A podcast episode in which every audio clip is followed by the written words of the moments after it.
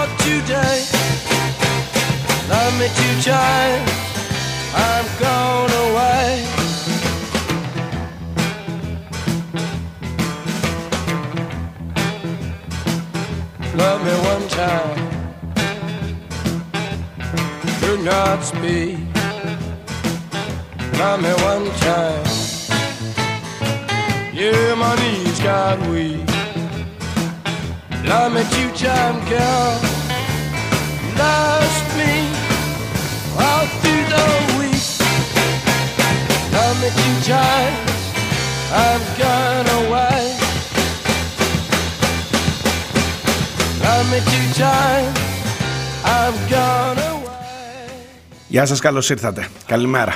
Καλημέρα Βαλεντίνη, Βαλεντίνες, όπως ακριβώς το νιώθετε. Δεν ξέρω πόσο μπορείτε να μπείτε σε τέτοιο mood με όλα αυτά που συμβαίνουν. Να μπείτε ε, να το χαρείτε ή να το ανεχτείτε όσο καταλαβαίνω, όσο το νιώθεις ρε παιδί μου, όσο όσο είναι κάτι για σένα.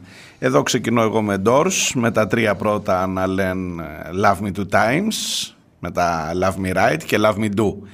Και κάνοντας ό,τι μπορώ, ό,τι μπορώ για την ημέρα.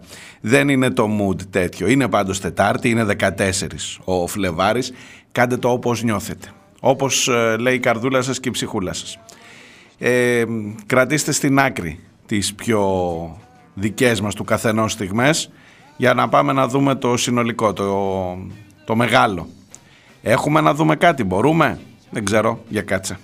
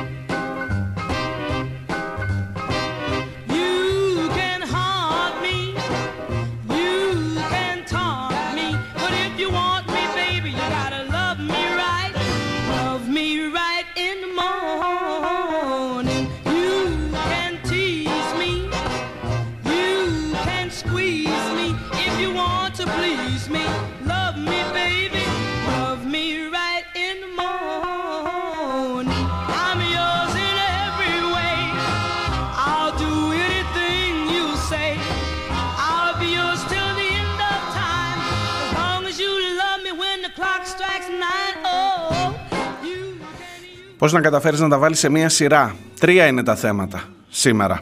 Και θα προσπαθήσω μέσα σε δύο ώρες να τα δούμε όσο γίνεται πιο αναλυτικά. Ψέμα και ξανά ψέμα και ξανά στον ανθρώπινο παράγοντα και ξανά στην ευθύνη των μηχανοδηγών και ξανά στην ευθύνη του σταθμάρχη και ξανά στο ανθρώπινο λάθος από το πρώτο 24ωρο μετά το δυστύχημα, μετά την τραγωδία, μετά το έγκλημα από εκείνη τη φράση του Πρωθυπουργού για το ανθρώπινο λάθος που έβγαλε το πόρισμα μέσα σε ένα 24ωρο. Μέχρι ένα χρόνο μετά, που πλησιάζει σε λίγο, το ίδιο ακριβώς αφήγημα. Όταν δεν μπορείς να παραδεχθείς ότι φταίει το κράτος, ο μηχανισμός, η πολιτική με, γιώτα, με, με, η πολιτική με ήττα ή με όμικρον γιώτα, τότε ο άνθρωπος, ακόμα και ένας νεκρός άνθρωπος όπως ο μηχανοδηγός, είναι εκεί για να σε γλιτώσουν η ανθρώπινη ε, ευθύνη, η ατομική ευθύνη, όπως το έζησες και στην πανδημία, αν θυμάσαι, πολλής λόγος έγινε γι' αυτό.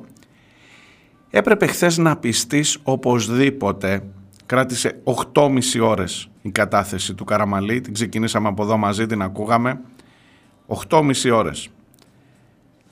8,5 ώρες ψέμα. 8,5 ώρες για να πιστείς ότι και να είχες τα συστήματα ασφαλείας δεν θα λειτουργούσαν ή δεν ήταν, μπορεί και να λειτουργούσαν δεν θα ήταν ικανά να αποτρέψουν την τραγωδία αφού έγινε το ανθρώπινο λάθος.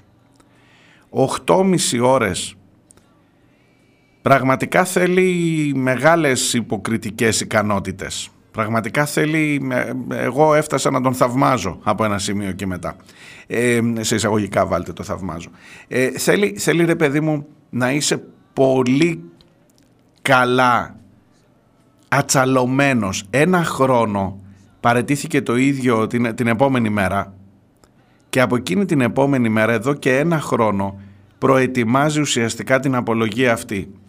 Μαζεύει στοιχεία, βλέπει αυτά που τον συμφέρουν, τα βάζει σε μια συγκεκριμένη σειρά, έχει την πλειοψηφία της εξεταστικής να τον καλύπτει και να απαντά με ηρωνίες όταν εξανίσταντο ή της αντιπολίτευσης, ο κύριος Μαρκόπουλος, να λέει έχουμε καταλάβει ακριβώς το ρόλο σας και πώς ήρθατε εδώ και με ποια ένταση ήρθατε, ακριβώς όπως έχουμε καταλάβει και την άλλη, το ρόλο της άλλης πλευράς, της δικής σας κύριε Μαρκόπουλε, και να προσπαθείς να κρατήσεις τα λογικά σου μέσα στο κεφάλι σου ακούγοντας ψέματα, το ένα ψέμα πίσω από το άλλο.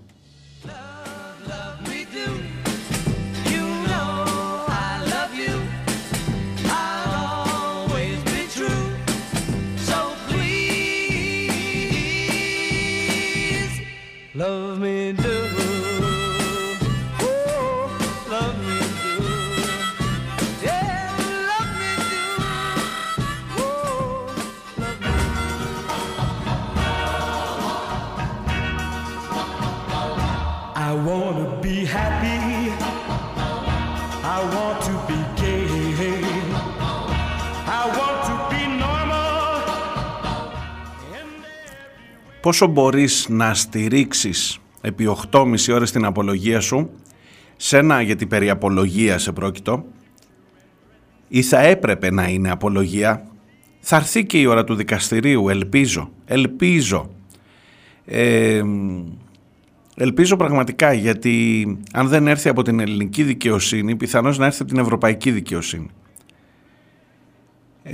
από την πολιτική πάντως από τη διαδικασία όλη αυτή της εξεταστικής δεν θα έρθει. Είναι ξεκάθαρο. Σε 10 μέρες τελειώνει. Τον Γενιδούνια δεν θα τον καλέσουν ποτέ. Τους εργαζόμενους συζητούσαν επί τουλάχιστον 2-3 ώρες για το τι έλεγε εκείνο το εξώδικο των εργαζόμενων και εκείνον που έγραψε, συνέταξε, απέστειλε το συγκεκριμένο εξώδικο δεν κρίνουν σκόπιμο να τον καλέσουν. Βγήκε το βράδυ σε ένα κανάλι στο Attica TV, ο Κώστας Γενιδούνιας, είπε συγκεκριμένα πράγματα. Θα προσπαθήσω να δώσω και εγώ το λόγο στους σιδηροδρομικούς σήμερα. Εκεί να προσπαθήσεις τώρα, κοίταξε να δεις, τι, τι βαρύ χρέος έχεις. Να αποδομήσεις το ψέμα το οποίο αραδιάστηκε μπροστά σου χθες επί 8,5 ώρες.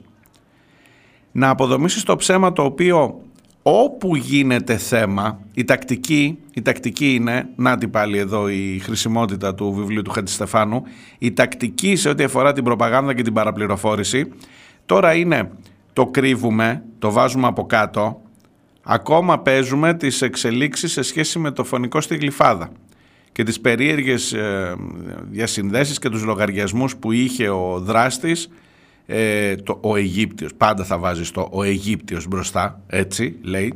Μετά θα βάλεις το τι έγινε με τον Κασελάκη χθες το βράδυ στην εκδήλωση, μετά θα βάλεις λίγο από Survivor, μετά θα βάλεις λίγο από το πόσα πολλά έδωσε ο Καραμαλής, ο, Καραμαλής λέω, ο Μητσοτάκης στους αγρότες, μετά θα βάλει και κάπου στο βάθος θα πρέπει να ψάξεις πια για να βρεις τα της κατάθεσης του Καραμαλή. Έστω και αν τα βρεις, θα δεις ότι όλο το αφήγημα είναι ότι και να μην και να υπήρχαν τα συστήματα δεν θα είχαμε αποτρέψει το δυστύχημα.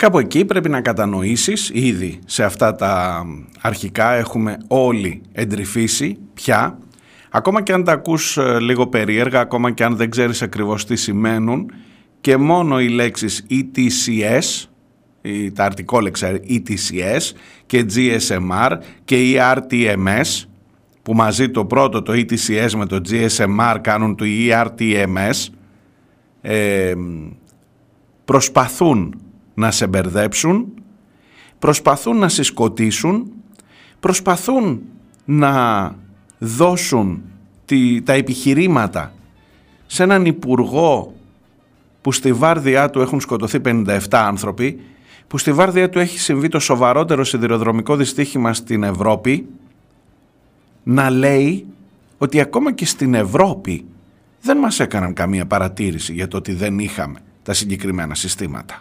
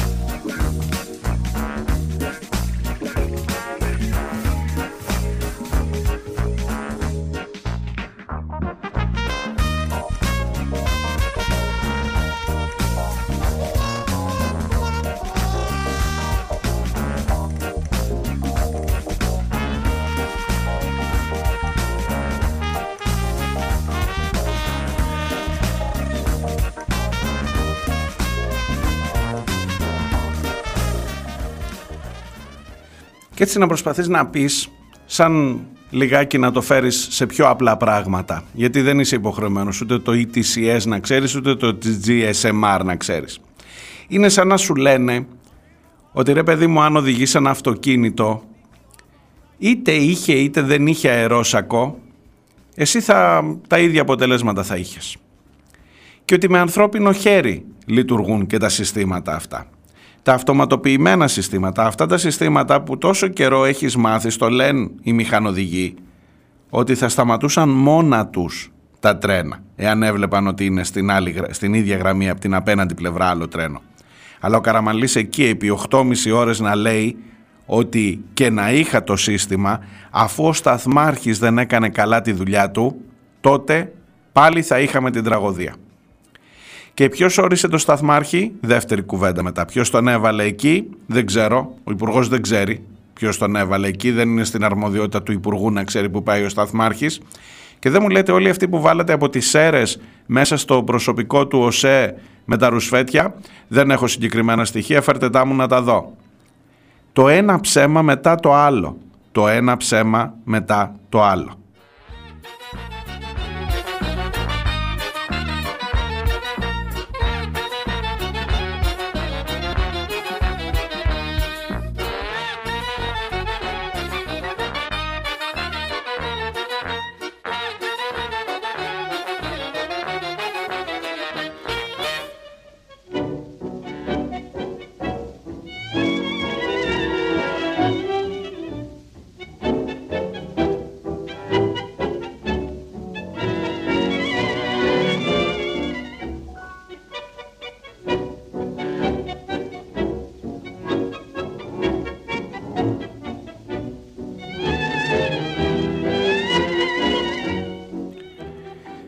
Φυσικά, και φυσικά όλα αυτά ντυμένα με εκείνο το δακρύβρεχτο, το περίλυπο ύφος για τους ε, συγγενείς των θυμάτων, για τους ανθρώπους που χάθηκαν, που πρέπει να κοιτάμε στα μάτια τους ε, ανθρώπους που έμειναν πίσω και που περιμένουν από μας απαντήσεις. Και να στα λέει αυτά ο υπουργός που στις δικές του απαντήσεις δεν βρήκε ούτε ένα σημείο. Το μόνο λέει που δεν ε, έκανα σωστά είναι ότι δεν τα έβαλα όσο χρειαζόταν με εκείνη την αντίληψη που κυριαρχεί σε αυτό το υπέροχο κράτος μας με το έλα μωρέ και με το έλα μωρέ που δεν ε, κατάφερα να συγκρουστώ με αυτό το γενικότερο το έλα μωρέ που να σου πω κάτι και εσύ θα κρυφτείς πίσω από αυτό τελικά να είναι η μόνη, το μόνο λάθος, η μόνη αυλεψία του Υπουργού. Τίποτα άλλο, όλα καθαρά, όλα αμόλυντα για τον κύριο Καραμανλή.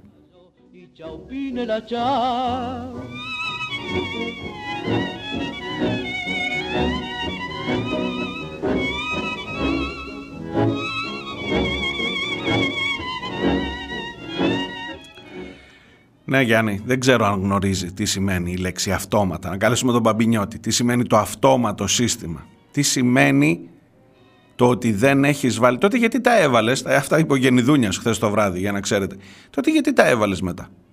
Γιατί τα χρησιμοποίησες. Γιατί έκανες αυτά που λέγαμε εμείς στο εξώδικο. Γιατί σήμερα μπορείς να ισχυριστείς ότι σε μεγάλο μέρος της γραμμής υπάρχουν αυτά τα αυτοματοποιημένα συστήματα.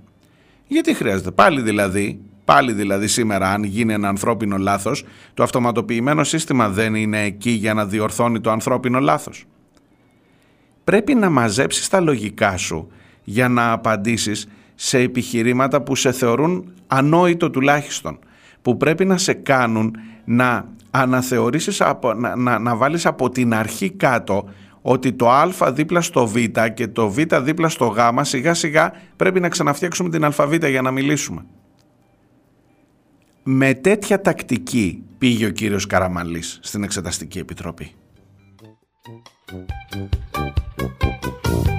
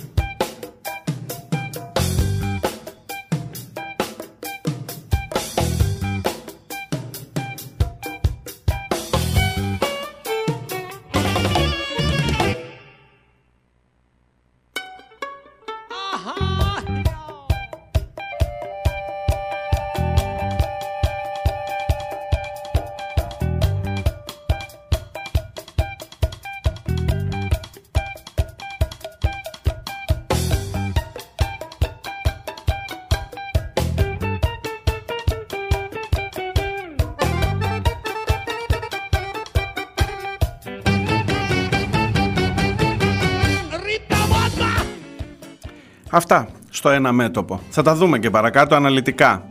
Το δεύτερο μέτωπο έχει αγρότες. Έχει τις, ε, τα 90 λεπτά που χάρισε στους αγρότες για να τους ακούσει μια μισή ωρίτσα δηλαδή. Όσο κρατάει ένας ποδοσφαιρικός αγώνας, ο Κυριάκος Μητσοτάκης με την αντιπροσωπεία των 15 ε, αγροτών, οι οποίοι βγαίνοντας δήλωσαν πως έγινε μεν ειλικρινής διάλογος, πως τέθηκαν μεν τα ζητήματα, αλλά δεν δόθηκαν απαντήσεις, τουλάχιστον όχι σε όλα όσα ζήτησαν.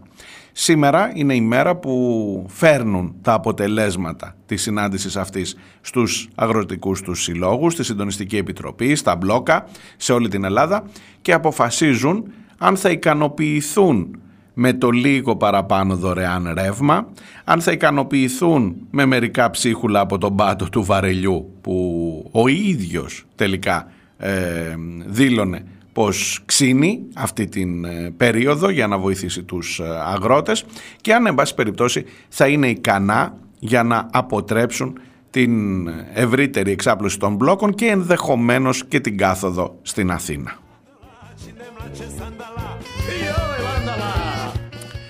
Λέω κάθοδο γιατί κυρίως από Θεσσαλία και πάνω είναι οι κινητοποιήσεις. Στην Πελοπόννησο, στην Κρήτη άστο, Οπότε για κάθοδο μιλάμε, όχι των δωριαίων των αγροτών.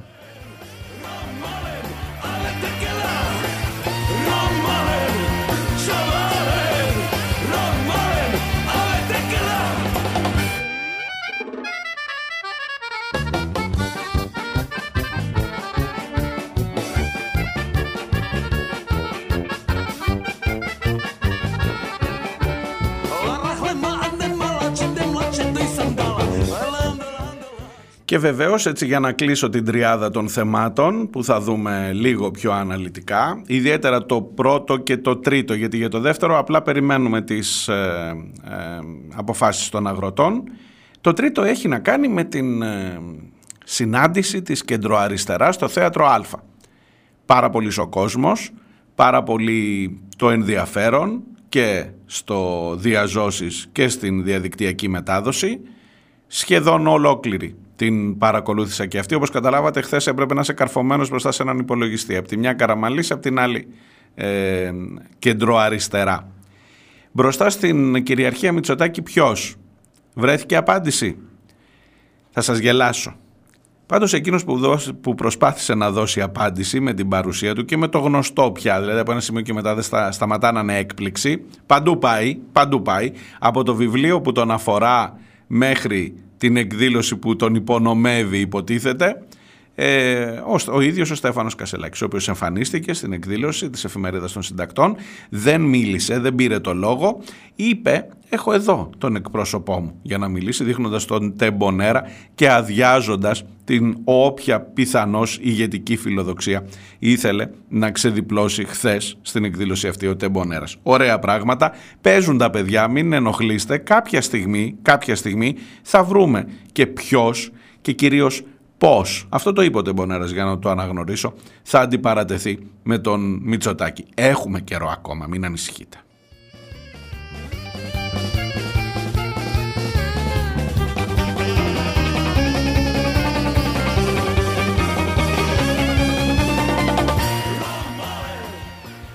Είμαι ο Μάριος Διονέλης, είμαστε στην Τετάρτη, μέσω της εβδομάδας, 14 ο Φλεβάρης, πρώτο διάλειμμα τώρα και έρχομαι να τα δούμε λίγο πιο αναλυτικά.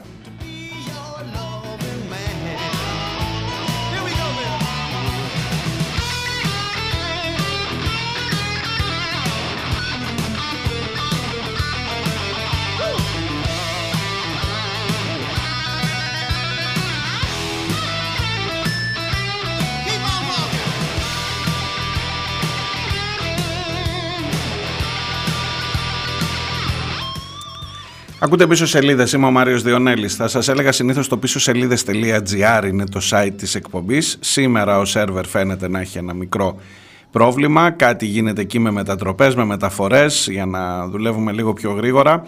Ε, κάποιοι έχετε πρόσβαση στο chat και στο streaming. Κάποιοι άλλοι μου στέλνετε μηνύματα ότι δεν έχετε. Ε, δεν ξέρω πώς μπορώ άμεσα τώρα να βοηθήσω. Το δουλεύουμε. Θα το προσπαθήσω. Ε, μπορείτε να ακούτε σίγουρα από τον ε, ΕΝΠΛΟ ε, ψάξτε την διεύθυνση αυτή από το ραδιοφωνικό σταθμό στην Ήπειρο όπου το chat, ε, το, συγγνώμη, το streaming, το δικό του streaming λειτουργεί και ακουγόμαστε κανονικά και διαδικτυακά ως λύση αυτή τη στιγμή προς το παρόν ανάγκης ε, και βλέπουμε και βλέπουμε μέσα σε όλα τα υπόλοιπα έρχονται και οι τεχνικές δυσκολίες.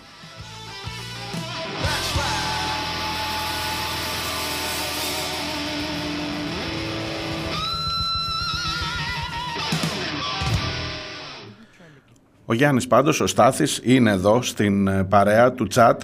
Ο Στάθης λέει ότι όλα αυτά που ζούμε για το θέμα το αγροτικό εκεί αναφέρεται Ακρίβεια, υψηλή φορολογία, εγκατάλειψη της υπαίθρου, ανασφάλεια, αγροτικά προϊόντα που φεύγουν από τους παραγωγούς φθηνά και πουλούνται στη λιανική χρυσάφη, ζημιές από σοβαρές φυσικές καταστροφές που μπορεί να μην αποκατασταθούν ποτέ. Πώς να αντισταθμιστούν όλα αυτά από το σταθερό ρεύμα για 10 χρόνια και αυτό με ψηλά γράμματα. Δεν θα ξεμπλέξει εύκολα η κυβέρνηση από τους αγρότες. Άνθρακες ο θησαυρός της συνάντησης με τον ε, Πρωθυπουργό.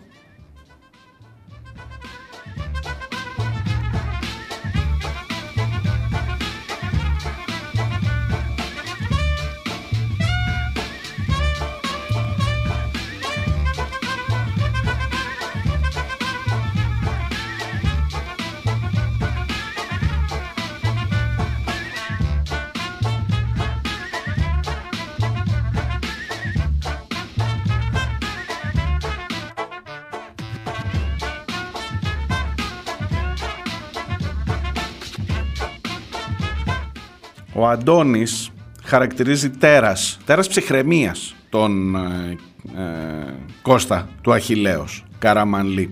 Όποιος παρακολούθησε λέει την τοποθέτησή του πριν του υποβληθούν οι ερωτήσεις και συγκρατήθηκε μπορεί κάλλιστα να χαρακτηριστεί ως τέρας ψυχραιμίας και εκείνος, αλλά και όποιος τον παρακολούθησε. Εκεί μάλλον, εκεί αναφέρεται για να είμαι ακριβής ο Αντώνης. Πόσο μάλλον οι συγκινήσεις των θυμάτων γιατί η αλαζονία, η αμετροέπεια, η αβελτηρία, τα ψέματα αλλά κυρίως η αναλγησία την οποία εξέπεμπε το απαράδεκτα προκλητικό ύφος του ενεχόμενου πολιτικού κυριάρχησαν και σε συνδυασμό με την κάλυψη που του παρήχε ο πρόεδρος της Επιτροπής αλλά και η μη κλήτευση ουσιαστικών μαρτύρων δεν αφήνουν κανένα απολύτως περιθώριο για θετικά αποτελέσματα στη διερεύνηση των αιτιών που, προκάλεσαν, που προκάλεσαν το μεγαλύτερο έγκλημα που έχει συντελεστεί κυρίως από πολιτικά πρόσωπα στη χώρα μας. Μια επιτροπή επίσης απαράδεκτη. Από εδώ και πέρα ιδού πεδίων δόξης λαμπρών για τη δικαιοσύνη. Τι να σου πω Αντώνη, ελπίζω αλλά δεν είμαι και πάρα πολύ αισιόδοξος. Για τη δικαιοσύνη μιλώ.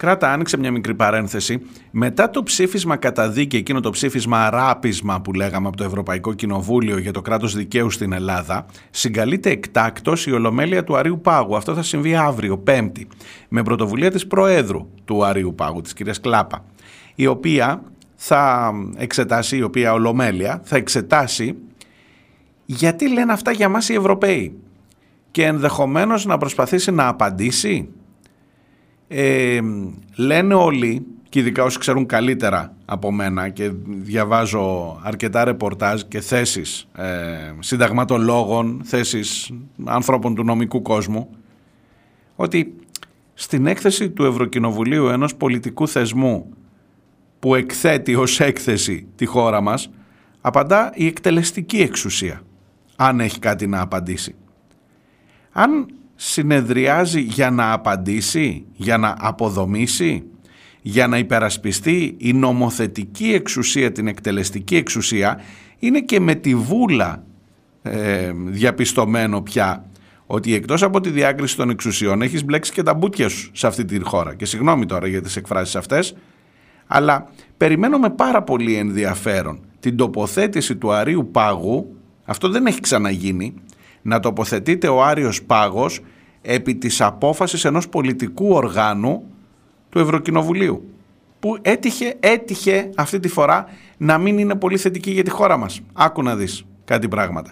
Και όχι μόνο αυτό, αλλά έτυχε να λέει και για το πώς λειτουργεί η δικαιοσύνη σε αυτή τη χώρα. Εκεί θα μπορούσες να πεις ότι ίσως έχει ένα ένομο συμφέρον η δικαιοσύνη, αφού το Ευρωκοινοβούλιο λέει ότι δεν λειτουργεί η δικαιοσύνη, να σχολιάσει ή ενδεχομένως να εξετάσει τι ακριβώς συμβαίνει στα τους, στους κόλπους της. Έχει πάντως ενδιαφέρον, είναι ένα θεσμικό παραστράτημα, θα έχει ενδιαφέρον να δούμε την τοποθέτηση του Άριου Πάγου, την, την εξέλιξη, οποιαδήποτε μπορεί να μην πάρει το μπορεί απλά να το συζητήσουν, μπορεί, αλλά ότι συγκαλείται με αυτό το αντικείμενο η ανώτατη δικαιοσύνη για να απαντήσεις σε ένα πολιτικό όργανο ένας φορές της, της, της, ε, νομο, της ε, δικαστικής εξουσίας να απαντήσει σε κάτι που αφορά την εκτελεστική εξουσία είναι τουλάχιστον πρωτοφανές. Και κλείνω την παρένθεση ε, σχολιάζοντας με αυτόν τον τρόπο για το πεδίο δόξης λαμπρών που θα έχει η δικαιοσύνη. Εξάλλου, Αντώνη, πήγε η μητέρα, πήγε η κυρία Καριστιανού στη δικαιοσύνη και της είπε η άντι του Αριουπάγου η κυρία Κλάπα, η κυρία Αδηλίνη, πήγαινε στην εκκλησία, τι να κάνουμε, αυτά γίνονται. Πεδίο δόξης λαμπρών όμως μπροστά. Κάτσε να δούμε, κάτσε να δούμε.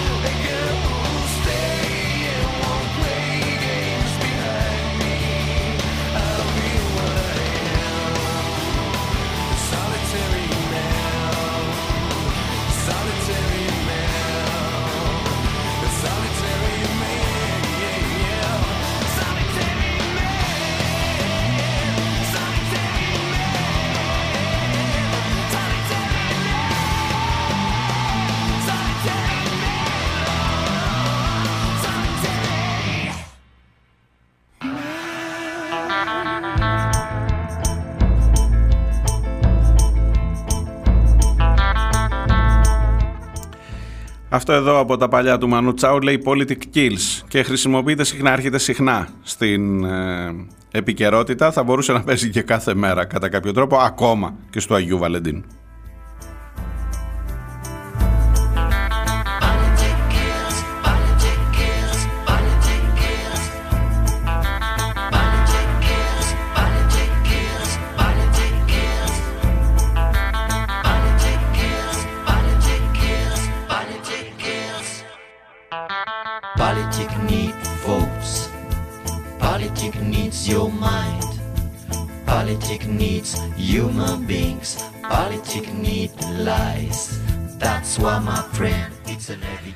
Για τους τίτλους των ε, site, των εφημερίδων των φιλοκυβερνητικών, των ε, δελτίων ειδήσεων των βραδινών σχεδόν στο σύνολό τους, μου γράφει ο Γιάννης που έχει και αυτός ένομο συμφέρον ως φοιτητής ε, δημοσιογραφίας.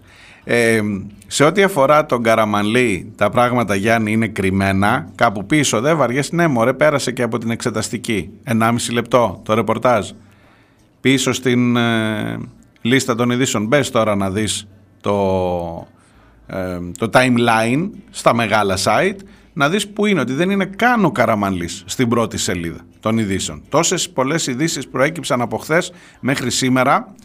Αν θέλεις να το κρύψεις. Το άλλο δε, το ζήτημα της συνάντησης. Ναι, καλά το λες. Περίπου σαν τον Τζοβόλα τον παρουσιάζουν. Σαν τον Τζοβόλα εδώ στα όλα, θυμάστε τότε. Σαν να τα έδωσε όλα, σαν ε, να, ε, ήταν ο Μητσοτάκης. Εκείνος που εξάντλησε όλα τα περιθώρια και που τώρα η μπάλα είναι στους αγρότες προσπαθώντας να απονομιμοποιήσουν τον δικό τους αγώνα.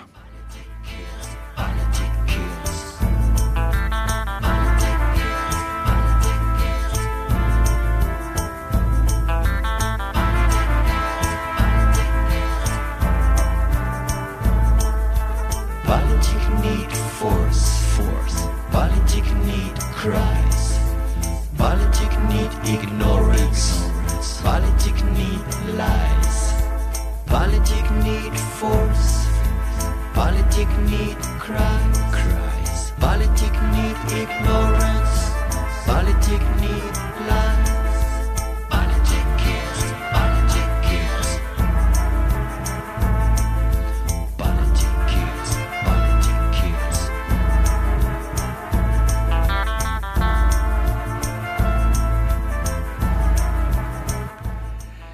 κέντρο αριστερά. Βάλτε τον τίτλο αυτόν, κρατήστε και εδώ λίγο την ψυχραιμία σας και πάμε να δούμε τι έγινε χθες στην εκδήλωση της εφημερίδας των συντακτών. Νομίζω ότι πρέπει να λύσουμε πολύ γρήγορα το αν ήταν ή δεν ήταν ε, λάθος της εφημερίδας το να κάνει την εκδήλωση αυτή. Και μόνο από το ενδιαφέρον και μόνο από την μαζική συμμετοχή ε, νομίζω ότι δεν χρειάζεται και πάρα πολύ συζήτηση παραπέρα. Σας τα είπα και τις προάλλες, γιατί ασκήθηκε κριτική και στην εφημερίδα.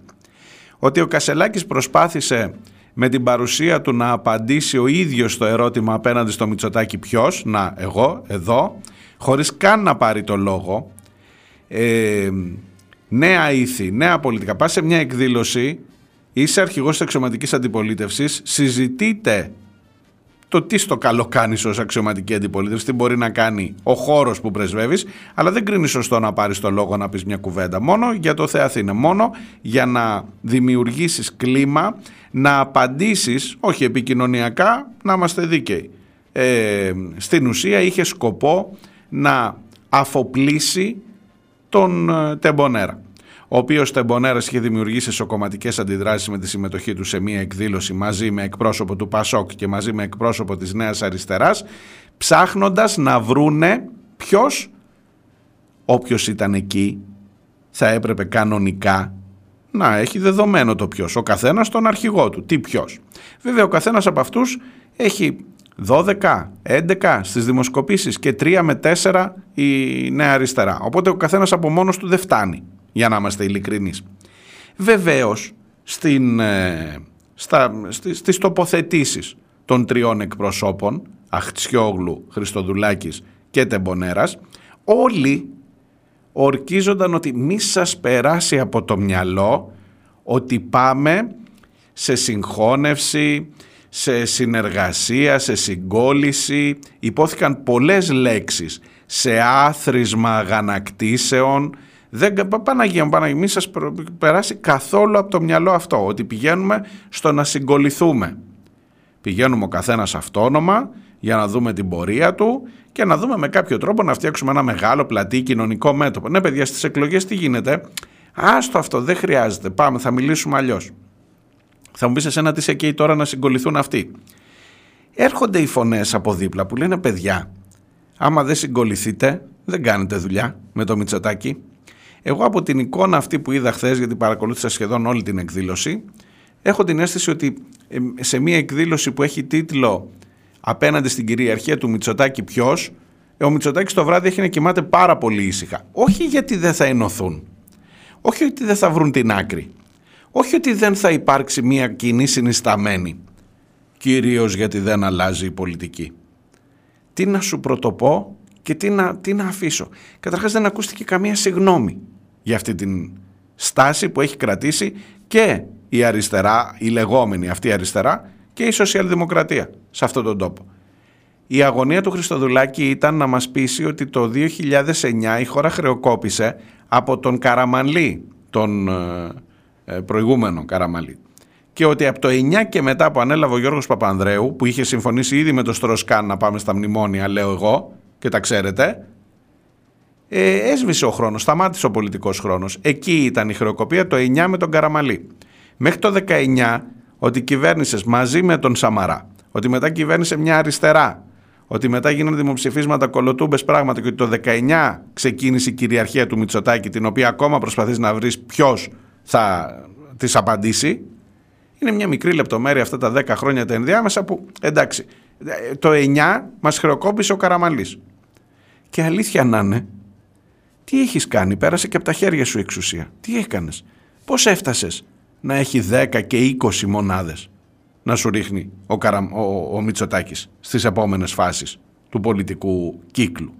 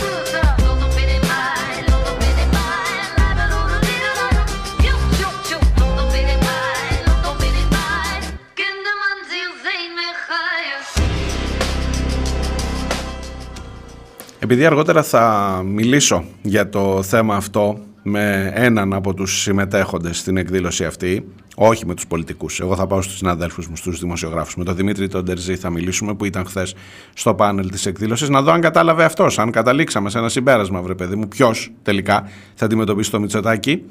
Ε, ένα, ένα μικρό ακόμα στοιχείο να σας δώσω, είχε πολύ ενδιαφέρον η διαδικασία των τοποθετήσεων μετά τις τοποθετήσεις των ε, τριών στο πάνελ. Ενώ των τοποθετήσεων από το κοινό, όπου τέθηκαν δύο-τρία βασικά ζητήματα που πραγματικά ήταν αφοπλιστικά. Γιατί αυτοί που βρέθηκαν ε, δεν ήταν μόνο πολίτες απλοί, ήταν και εκπρόσωποι από συλλόγους, από συγκεκριμένους φορείς. Για παράδειγμα, ο πρόεδρος της Παλαιστινιακής Παρικίας στην Ελλάδα. Ακούστε, λέει είναι δυνατόν η αριστερά ε, δεν είπε η αριστερά είναι δυνατόν να βάζετε στο ίδιο, στην ίδια ζυγαριά τους θύτες και τα θύματα; Είναι δυνατόν να βγάζετε ανακοινώ, να βγάζουν ανακοινώ, ήταν, ήταν ευγενής δεν τους το είπε έτσι κατάμουτρα αλλά το είπε αυτό που έπρεπε να πει. Είναι δυνατόν να βγάζουν ανακοινώσεις που να μοιάζουν τόσο πολύ με της Νέας Δημοκρατίας; Έχετε δει τις ανακοινώσεις του ΣΥΡΙΖΑ για το Παλαιστινιακό; Έχετε δει τη στάση του Πασόκ για τη σχέση μας με το Ισραήλ κλπ; Τι στο καλό αριστερά είναι αυτή εδώ, η, η κεντροαριστερά, η σοσιαλδημοκρατία ή όπως θέλετε πείτε το, που την ώρα που γίνεται μια σφαγή και μια γενοκτονία για να μην πω παίρνει το μέρος του θήτη, κρατάει ίσες αποστάσεις; Μήπως θυμάστε πότε ξεκίνησε και η Νέα Αριστερά να ασχολείται με το Παλαιστινιακό, όταν άρχισε το διαζύγιο με το ΣΥΡΙΖΑ και κάτι έπρεπε να βρούμε ένα αφήγημα συγκεκριμένο, για να τα λέμε όλα. Δεν τα είπα αυτά, αυτό το λέω εγώ. Αλλά όταν τέθηκε το θέμα, ε, υπήρξε λίγη συγκατάβαση από το ε, πάνελ, ε, ναι, κούνημα κεφαλιών, δεν, δεν απαντήθηκε συγκεκριμένα. Επίσης ήρθε ένας άλλος άνθρωπος και τους είπε «Βρε παιδιά, καλά τα λέμε εμείς εδώ, καλά τα λέτε κι εσείς, η κεντροαριστερά, η σοσιαλδημοκρατία. Ξέρετε ότι γίνονται και έξω 700.000 πληστηριασμοί αυτή τη στιγμή. Σας απασχολεί καθόλου το θέμα; Με ποιους, σε ποιους απευθύνεστε; Απευθύνεστε στους πλούσιους ή απευθύνεστε σε αυτούς που χάνουν το σπίτι τους σήμερα και ντρέπονται να βγουν έξω και να πούν ότι τα χάσαν όλα; Πάλι κούνημα κεφαλής. Τι να πρωτοαπαντήσεις εκεί, ότι είναι λίγοι 25.000 πληστηριασμοί το χρόνο, κύριε Σρόιτερ. Τα θυμάστε αυτά από τον Τζίπρα; Ή να απαντήσεις για τον νόμο του Πασόκ για τα φαντς, τον πρώτο πρώτο, επισημίτη, παλιά, πιο παλιά και από το 2009, κύριε Χριστοδουλάκη μου, που ξεκίνησε τη διαδικασία με τη λειτουργία των φαντς εδώ. Γι' αυτό σου λέω, έχει πολύ συγκεκριμένα προβληματάκια η συζήτηση αυτή και όχι στο ποιος, στο πώς θα αντιμετωπίσεις τον Μητσοτάκη.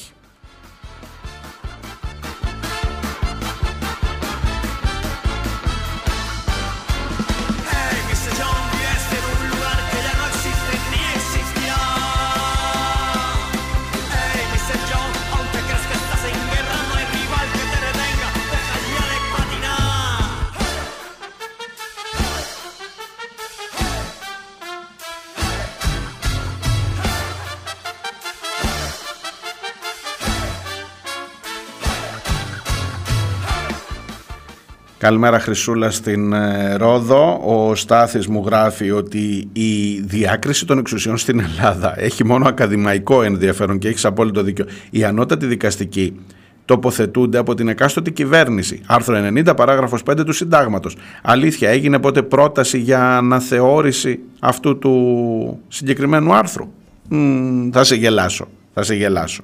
Στάθη.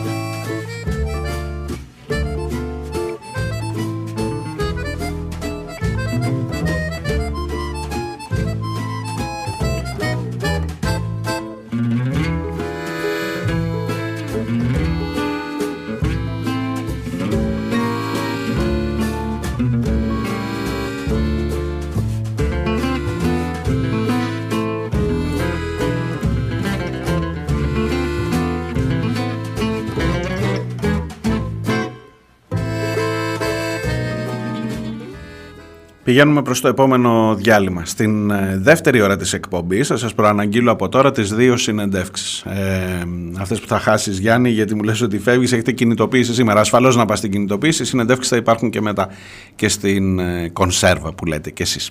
Ε, Γιώργος Μανώλης από το Σωματείο των Εργαζόμενων Έλξης, των Μηχανοδηγών δηλαδή, στην Ελλάδα, για να απαντήσει στα πολύ αυτονόητα, αλλά ναι χρειάζεται.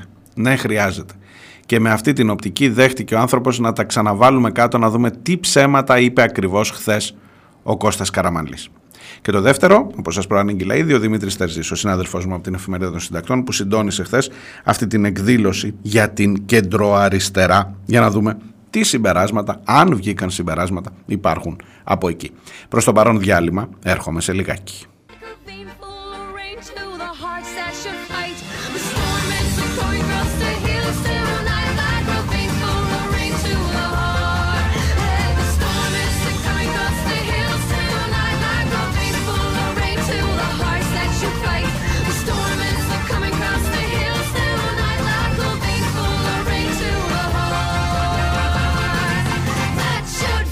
Can take our bones and bury them deep under the river, but we'll still be together. Ακούτε πίσω σελίδες. Είμαι ο Μάριος Διονέλης. Είμαστε στην Τετάρτη και 14 του Φλεβάρι. Ε, ο πρώτος καλεσμένος σε λίγα λεπτάκια θα είναι ο κύριος Γιώργος Μανώλης. Είναι μέλος στο ΔΣ της Πανελλήνια Ομοσπονδίας των Μηχανοδηγών. Είναι ο άνθρωπος που είχαμε ξαναμιλήσει πριν από λίγο καιρό για το, όταν, όταν ξανά στην Εξεταστική Επιτροπή τέθηκε θέμα για την αρτιότητα της, ε, των, των εξετάσεων, για την, ε, για την εγκυρότητα μάλλον των εξετάσεων που είχε κάνει ο αδικοχαμένος μηχανοδηγός, στον οποίο προσπάθησε ο κύριος Τσαβδαρίδης κυρίως, ο εισηγητής της Νέας Δημοκρατίας, να επιρρύψει την ευθύνη για το δυστύχημα. Ε, και τότε οι μηχανοδηγοί έλεγαν ότι πέρα από το ότι οι εξετάσεις γίνονται κάθε χρόνο και ότι είναι υποχρεωμένος να είναι στη θέση του και ότι υπάρχει και το σύστημα εκείνο, θυμάστε, που πρέπει κάθε τόσο να πατάει ένα συγκεκριμένο πεντάλ και δεν υπάρχει περίπτωση να πάθει κάτι ο άνθρωπος και να μην το κατανοήσει το σύστημα αφού δεν θα είναι στη θέση του και ότι δεν είναι ποτέ μόνος το μηχανοδηγός και ότι σε κάθε περίπτωση υπάρχουν τα συστήματα ασφαλείας, έστω και αυτά τα απαρχαιωμένα συστήματα ασφαλείας. Και ότι είναι άδικο να ρίχνεις το βάρος σε έναν άνθρωπο και ότι δεν υπήρξε κανένα πρόβλημα τελικά με τον συγκεκριμένο άνθρωπο, παρόλα αυτά τα ιατρικά δεδομένα του μοιράστηκαν όπως ίσως μάθατε από τον ε, πρόεδρο της Εξεταστικής Επιτροπής, από τον κύριο Μαρκόπουλο, μοιράστηκαν σε όλα τα μέλη της Εξεταστικής ως fake volant και βεβαίως μπορεί να τα δείτε να κυκλοφορούν και σε κάποια site τις επόμενες ημέρες.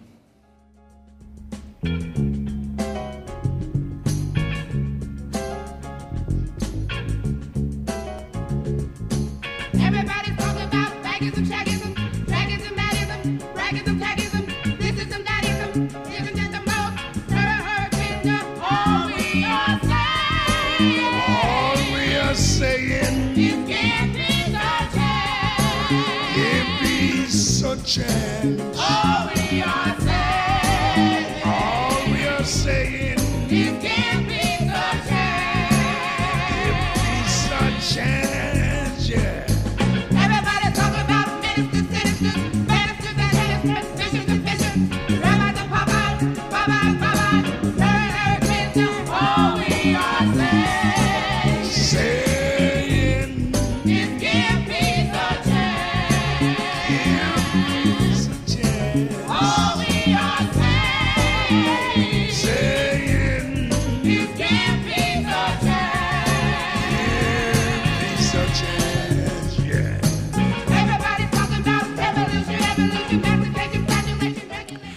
Πάμε λοιπόν στην τηλεφωνική γραμμή. Ο κύριος Γιώργος Μανώλης είναι ο αντιπρόεδρος της Πανελλήνιας Ένωσης Προσωπικού Έλξης, των μηχανοδηγών δηλαδή.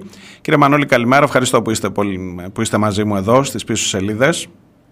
Καλημέρα κύριε Τονέλη, καλημέρα, καλημέρα στους ακροατές σας. Θέλω να σας ρωτήσω, την προηγούμενη φορά που συζητούσαμε ήταν πάλι με αφορμή από την Εξεταστική Επιτροπή. Τότε τα λέγαμε για την προσπάθεια να επιρρύψουν ευθύνες στον νεκρό συνάδελφό σας. Τώρα ακούμε έναν ισχυρισμό από τον κύριο Καραμανλή, τον πρώην Υπουργό, που λέει ότι και να υπήρχαν αυτά τα συστήματα για τα οποία συζητά όλη η Ελλάδα εδώ και ένα χρόνο. Τα συστήματα ασφαλείας. Ε, ξέρετε καλύτερα από μένα τι σημαίνουν τα αρχικά ETS, ε, GMSR και ότι όλο αυτό μαζί αποτελεί ένα ευρωπαϊκό σύστημα που αποτρέπει αλλά που τελικά δεν θα απέτρεπε εάν δεν δούλευε καλά ο σταθμάρχης όπως έγινε και πιθανώς και ο μηχανοδηγός ε, στη, στη μοιραία νύχτα. Πόση αλήθεια έχει ο ισχυρισμός αυτός κύριε Μανώλη; Νομίζω αυτή είναι η υπερασπιστική, εντός εισαγωγικών τέλος πάντων, η υπερασπιστική γραμμή του πρώην ε, Υπουργού. Ε, ότι δεν μπορεί να αποδειχθεί είπε κάποια στιγμή ότι αν υπήρχαν συστήματα ασφαλείας δεν θα είχε συμβεί το δυστύχημα. Αυτό το πράγμα βεβαίως δεν μπορεί να, να έχει απήχηση σε κανέναν λογικό άνθρωπο. Διότι εδώ πέρα παίζουμε με τα λόγια και με τις πιθανότητες. Διότι όταν υπάρχουν αυτά τα συστήματα ασφαλείας, ε, οι πιθανότητες πια να γίνει κάτι τέτοιο μπορεί να αγγίζουν ας πούμε και πιθανότητες ε, ε, τι να πω τώρα, ακραίες, δηλαδή μία στο ένα δισεκατομμύριο, μία στο ένα στα 500 εκατομμύρια, δεν, δεν το γνωρίζω ναι. ακριβώς να το ποσοτικοποιήσω, αλλά θέλω να πω ότι έτσι ξεκινάμε κλιμακωτά. Όταν έχουμε να κάνουμε μόνο με ανθρώπους, ε, υπάρχει ο Γενικός Κανονισμός Κυκλοφορίας που, ε, που τον έχει μάθει όλη η Ελλάδα τέλος πάντων, γιατί είναι η, η γραμμή ας πούμε άμυνας όσων ε, μπορεί να βρεθούν στο εδόλιο του κατηγορουμένου για αυτή την υπόθεση. Ναι. Ο Γενικός Κανονισμός Κυκλοφορίας είναι ένα βιβλίο το οποίο είναι κάτι σαν νόμος, κάτι σαν το Σύνταγμα της Ελλάδας ας πούμε που προβλέπει τι κάνει σε κάθε περίπτωση. Αυτό λοιπόν πρέπει να τηρείται από ανθρώπους. Πάει αυτό. Είναι η πρώτη γραμμή άμυνας. Ναι. Ξεκινάμε Δεν- μετά. Μισό λεπτό. Δεν τηρήθηκε επαρκώς εκείνο το βράδυ. Αυτό είναι αληθές. Δεν λέει ψέματα. Ο Ακριβώς. κύριος Και, επειδή Καραμαλής. δεν τηρεί- και επειδή ένας άνθρωπος λοιπόν, ως άνθρωπος να κάνει λάθος για οποιοδήποτε λόγο, έτσι, γι' αυτό έρχονται τα συστήματα ασφαλείας για να μειώσουν τις πιθανότητες να συμβεί οτιδήποτε ε, μεγάλο ή μικρό ως περιστατικό ε, στο σιδηρόδρομο. Έρχεται, έρχονται, έρχεται η λειτουργία των φωτοσημάτων, έρχεται η λειτουργία της τε- τηλεδιοίκησης, έρχεται η ε, λειτουργία του GSMR των επικοινωνιών δηλαδή σε όλη την επικράτεια και έρχεται και η λειτουργία του ETCS που μπορεί να σταματήσει αυτόματα δύο τρένα που κινούνται στην ίδια γραμμή. Υπόθηκε μάλιστα χθες ότι αν λειτουργούσε ε, το ETCS ε, και χάραζε λάθος ο σταθμάρχης στη διαδρόμη του τρένου πάλι δεν θα σταμάταγαν τα τρένα. Αυτό είναι... ε, Τότε το ETCS γιατί το έχουμε. Δηλαδή το ETCS το έχουμε... Γιατί το πληρώνουμε. αν δεν- Γιατί το πληρώνουμε για να το Μα, μα πάρουμε. δεν ισχύει αυτό το πράγμα. Δεν ισχύει. Το ETCS ακριβώς αυτό προλαμβάνει. Ένα τρένο ας πούμε που πάει να παραβιάσει κάτι ή μπορεί δύο τρένα που τα βλέπει να κινούνται στην ίδια γραμμή τα σταματά αυτόματα. Δηλαδή ακούσαμε τόσο πολλά αλλά εν πάση περιπτώσει νομίζω ότι αυτό δεν χρειάζεται να το ακούσει ο κόσμος από μένα. Ε, το άκουσε, το, ε, το, το, υπήρξε μέσα στο πόρισμα Γεραπετρίτη και στα άλλα πορίσματα ότι αν υπήρχαν τα συστήματα ασφαλείας δεν θα είχε γίνει αυτό το πράγμα. Ε, το έχει καταλάβει όλη η κοινή γνώμη γιατί είναι ζήτημα κοινής λογικής από ένα σημείο και μετά. Ε, και οι άνθρωποι αυτοί, και δεν μιλάω μόνο για τον πρώην Υπουργό που ήρθε χθες εκεί με ύφος ε, προκλητικό, κοινικό, ε, με ύφος χιλίων δικτικό, με ύφος χιλίων καρδιναλίων. Δεν μιλάω μόνο για τον πρώην Υπουργό, μιλάω και για όλο το Προεδρείο της Εξεταστικής Επιτροπής, έναν προς έναν, που τόσο καιρό εμπέζουν ανθρώπους που χάσαν τα παιδιά τους, τις συζύγους τους, τους πατεράδες τους και όλη την ελληνική κοινωνία. Τους Είδαμε χθες συναδέλφους μια τους, τους παράσταση. συναδέλφους τους όπως εσείς, προφανώς. Φυσικά, τους συναδέλφους μας βεβαίως. Φυσικά. Ε, είδαμε χθες μια παράσταση ε, τόσο κακοπεγμένη. Είδαμε έναν πρώην υπουργό να εμφανίζεται όχι ως απολογούμενος ή τέλος πάντων όχι ως ένας άνθρωπος που έρχεται να δώσει πέντε εξηγήσεις σε μια εξεταστική επιτροπή που συστάθηκε για τον ίδιο. Ναι. Έτσι. Αλλά ως ένας άνθρωπος που ήρθε να κατηγορήσει όλες τις άλλες πολιτικές δυνάμεις, αμφιβάλλω αν είχε την παραμικρή αντίληψη ότι βρίσκεται σε εξεταστική επιτροπή εκείνη την ώρα. Μου έδωσε την αίσθηση ενός ενεργεία υπουργού που βρίσκεται σε μια έντονη αντιπαράθεση με τα κόμματα της αντιπολίτευσης, με την αφορμή την ψήφιση τέλος πάντων ενός νόμου. Ε, Βεβαίως με την αβάντα, επιτρέψτε μου τη λέξη, με την αβάντα του Προεδρείου. Το οποίο Προεδρείο, ο κύριος Μαρκόπουλος, τι έκανε χθες και όλο το Προεδρείο, ένας προς έναν. Τι έκαναν χθες, δεν άφηναν να τεθούν οι ερωτήσεις. Δεν άφηναν να τεθούν οι ερωτήσεις. Διέκοπταν όλα τα μέλη της Επιτροπής και δίναν το λόγο σε έναν άνθρωπο ο οποίος αντί να έρθει εκεί να δώσει. Έφτηκε το βήμα και το χρόνο που του δίνει η διαδικασία για να κάνει ας πούμε ένα κρεσέντο ε, φιλοκυβερνητικής τέλος πάντων ε, και Και ε, ξέρετε, ε, ξέρετε ε, αφηγήματος. τι, τις πολιτικές θέσεις του καθενός, την πολιτική του ταυτότητα δεν την αμφισβητεί κανένα. Προφανώς θα υπερασπιστεί την κυβέρνηση στην οποία συμμετείχε. Το Βεβαίως. ψέμα είναι εκείνο και ξέρετε τόσο χοντροειδές ψέμα. Δηλαδή τώρα το να σας ρωτώ εγώ νομίζω υποτιμά την νοημοσύνη όλων μας Ειδικά Αυτό τα, είπα. χρόνια, ειδικά τα χρόνια της δουλειάς που έχετε εσείς. Το να σας ρωτάω, εγώ θα σταματούσε το τρένο, κύριε Μανώλη, αν δούλευε; Είναι, είναι αστείο, είναι, είναι προσβλητικό ενδεχομένως. Μα το απάντησαν τόσοι άνθρωποι. Είναι σαν να με και ρωτάτε εσείς, θε- αν μιλάς ελληνικά στο μικρόφωνο, θα σε καταλαβαίνουμε τελικά τι λες στον αέρα. Δηλαδή, Ακριβώς. είναι, είναι αστείο, πραγματικά. Θέλω να πω και κάτι άλλο σε σχέση με τη χθεσινή παρ- παρουσία του πρώην Υπουργού και νομίζω ότι απλά πιστοποιήθηκε αυτό που περιμέναμε όλοι να δούμε από αυτήν την Εξεταστική Επιτροπή ε, με τη χθεσινή αυτή παρουσία τέλος πάντων. Θέλω να πω και κάτι άλλο. Ε, Χθες ε, φάνηκε και το ξέραμε βέβαια και από πριν, το είχαμε καταλάβει όλοι, αλλά χθες πιστοποιήθηκε ας πούμε, ο λόγος για τον οποίο ε, η κλίση ή η απόρριψη μαρτύρων έγινε με το σκεπτικό που έγινε. Δηλαδή χωρίς καμία λογική και χωρίς καμία χρονική συνέχεια. Μμμ. Έτσι. Γιατί συνέβη αυτό, για να έρθει χθες ο κύριος Καραμαλής και να πει ως σχεδόν τελευταίος ας πούμε μάρτυρας που καταθέτει, δεν τα λέω εγώ αυτά που λέω. Τα είπε ο τάδε μάρτυρας, ο τάδε μάρτυρας, ο τάδε μάρτυρας. Να επικαλεστεί δηλαδή όλους αυτούς που ήρθαν και βεβαίως όλους αυτούς που δεν ήρθαν, γιατί δεν ήταν εκεί για να μιλήσουν, για να πιστοποιήσει τη θεωρία του ανθρώπινου λάθους που ήρθε χθες να πει μπροστά σε ανθρώπους, γιατί μπροστά σε αυτούς το είπε, που χάσανε ε, mm. τις οικογένειές τους. Έγινε πολύ, μεγάλη συζήτηση, έγινε πολύ μεγάλη συζήτηση στην αντιπαράθεση με τον κύριο Κόκαλη ε, από τον ε, ΣΥΡΙΖΑ, τον ε, βουλευτή, ε, ναι, ναι. Για, την, για το περίφημο εκείνο εξώδικο που από ό,τι άκουσα και τον κύριο Γενιδούνια χθες το βράδυ που μίλησε σε κάποιο κανάλι τελικά δεν ήταν ένα εξώδικο, ήταν σειρά εξωδίκων που έχει στείλει η Ομοσπονδία σας και που έλεγαν το αυτονόητο ότι θα γίνει δυστύχημα. Και ο κύριος Καραμαλής προσπαθούσε να πει ότι αυτό που έλεγε ο Γενιδούνιας και η σιδηροδρομική ήταν απλά εφαρμόστε την 717 και ότι στην ουσία μας προέτρεπε να πάρουμε μέτρα αλλά δεν, δεν, δεν προειδοποίησαν ποτέ για τον κίνδυνο δυστυχήματος. Ισχύει κάτι τέτοιο; Εντάξει, για όποιον γνωρίζει ανάγνωση ε, δεν ισχύει κάτι τέτοιο. Τα εξώδικα μπορεί να τα βρει ο καθένας πλέον. Τα έχετε όλοι εσείς ε, σε όλα τα μέσα ενημέρωσης έτσι, όποιος μπορεί και ξέρει να διαβάζει, νομίζω ότι καταλαβαίνει ότι δεν έλεγαν αυτό τα πράγματα τα εξώδικα. Και θα σας πω και κάτι άλλο. Επειδή ακούστηκε τέλος πάντων από τον πρώην Υπουργό ότι εγώ απάντησα και όλος ζήτησα από τον ΟΣΕ να απαντήσει. Μία απάντηση έδωσε ο ΟΣΕ και αυτή ήταν απολύτως προσβλητικής στι προειδοποιήσει μας. Μας κατηγόρησε για μικροπολιτική. Ακριβώς αυτό δηλαδή που έγινε και χθες στη Βουλή. Δηλαδή, χθες, αντί να απαντώνται ερωτήματα από τα μέλη της Εξεταστικής Επιτροπής, οι απαντήσεις ήταν ας πούμε του τύπου ότι κάνετε εμπόριο πόνου και ούτω καθεξής. Μάλιστα. Εμπόριο πόνου γίνεται όταν προσπαθείς να κρύψεις τις ευθύνες που απλώνονται σε πάρα πολλά πρόσωπα και λες ότι για όλα έφταγε ένας σταθμάρχης. Και ακόμα χειρότερα δυο μηχανοδηγοί. Οι οποίοι είναι Αυτό είναι το εμπόριο πόνου. Κύριε Μανώλη, τι, προ, τι προβλέπετε, δηλαδή έχει, έχει εξελιχθεί, εντάξει φυσικά δεν είστε ούτε δικαστικός ούτε, αλλά ε, ξέροντας και τις συνθήκες της δουλειάς σας, ξέροντας το τι έχει γίνει από εκεί και μετά, ε, θεωρείτε ότι με αυτό το αφήγημα θα καταφέρουν να γλιτώσουν τελικά, γιατί περί αυτού πρόκειται. Δεν ξέρω, δεν μπορώ να το ξέρω αυτό. Τι θα κάνει η ελληνική δικαιοσύνη. Ούτε μπορούμε να κρίνουμε εμείς την ελληνική δικαιοσύνη. Δεν είναι η θέση μας αυτή. Περιμένουμε να δούμε. Τα στοιχεία που εισφέρετε εσείς ως μηχανοδηγοί, ακόμα και αν δεν πάει, δεν θα πάει τελικά. Ο Γενιδούνια δεν θα πάει στην εξεταστική. Τελειώνει η εξεταστική σε 10 μέρες. Ε, ναι, ναι. Τα, τα στοιχεία που εισφέρετε σε αυτό το δημόσιο διάλογο, με όσα έχουν κατατεθεί, με όλα αυτά τα στοιχεία, μπορούν να ανατρέψουν το αυτονόητο ότι και να είχα το ETCS δεν θα σταματούσε το τρένο; Δηλαδή, ε, ε, ειλικρινά, κάνουμε μια συζήτηση σαν να συζητάμε από το μηδέν, από το βου και αβά που λέγαμε στο σχολείο.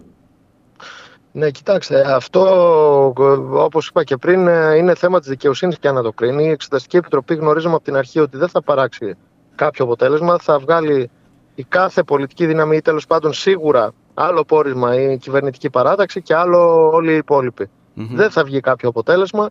Ε, Δυστυχώς δεν έπρεπε να πάμε σε. Κατά την άποψή μου, έτσι, δεν έπρεπε να πάμε σε Εξεταστική Επιτροπή. Υπήρχε και άλλη πρόταση από δυνάμεις μέσα στη ναι, Βουλή, ναι, η οποία απορρίφθηκε ακριβώς. Λοιπόν, η Εξεταστική Επιτροπή, όπως εξελίσσεται, είναι ένα θέατρο με ερωτήσεις, παραδείγματος χάρη, ε, στον ε, σημερινό ε, Διευθυντή Σύμβουλο του ΟΣΕ, για πείτε μας για ποιο λόγο ασχοληθήκατε με τα τρένα; Ερωτήσεις έτσι ναι, ναι. Ε, λογοτεχνικής, ε, λογοτεχνικού ενδιαφέροντος και που θύμιζαν πιο πολύ ε, κάποιον που θέλει να και οποίος... γράψει τη βιογραφία κάποιου ανθρώπου παρά, παρά ας πούμε μια εξεταστική επιτροπή για το θάνατο τόσων δεκάδων ανθρώπων. Και ο οποίος έχει αρνηθεί να υπογράψει την κατάθεσή του. Το μάθατε, είμαι σίγουρος. Αρνήθηκε ο κύριος Καποτόρτο να υπογράψει την κατάθεσή του, καθώς οδηγείται, ε, παραπέμπεται για ψευδορκία ε, από τα μέλη της Εξεταστικής Επιτροπής και αρνείται να υπογράψει την ε, κατάθεσή του επειδή λέει δεν είναι πιστή η μετάφραση με βάση αυτά που είπε. Δηλαδή μιλάμε για αστιότητες Μιλάμε για, ναι. για τόση και... κοροϊδία στα μούτρα και των ανθρώπων που χάσαν τους δικούς τους αλλά και της ελληνικής κοινωνίας που δεν ξέρω τι άλλο χρειάζεται για να βγεις από τα ρούχα σου.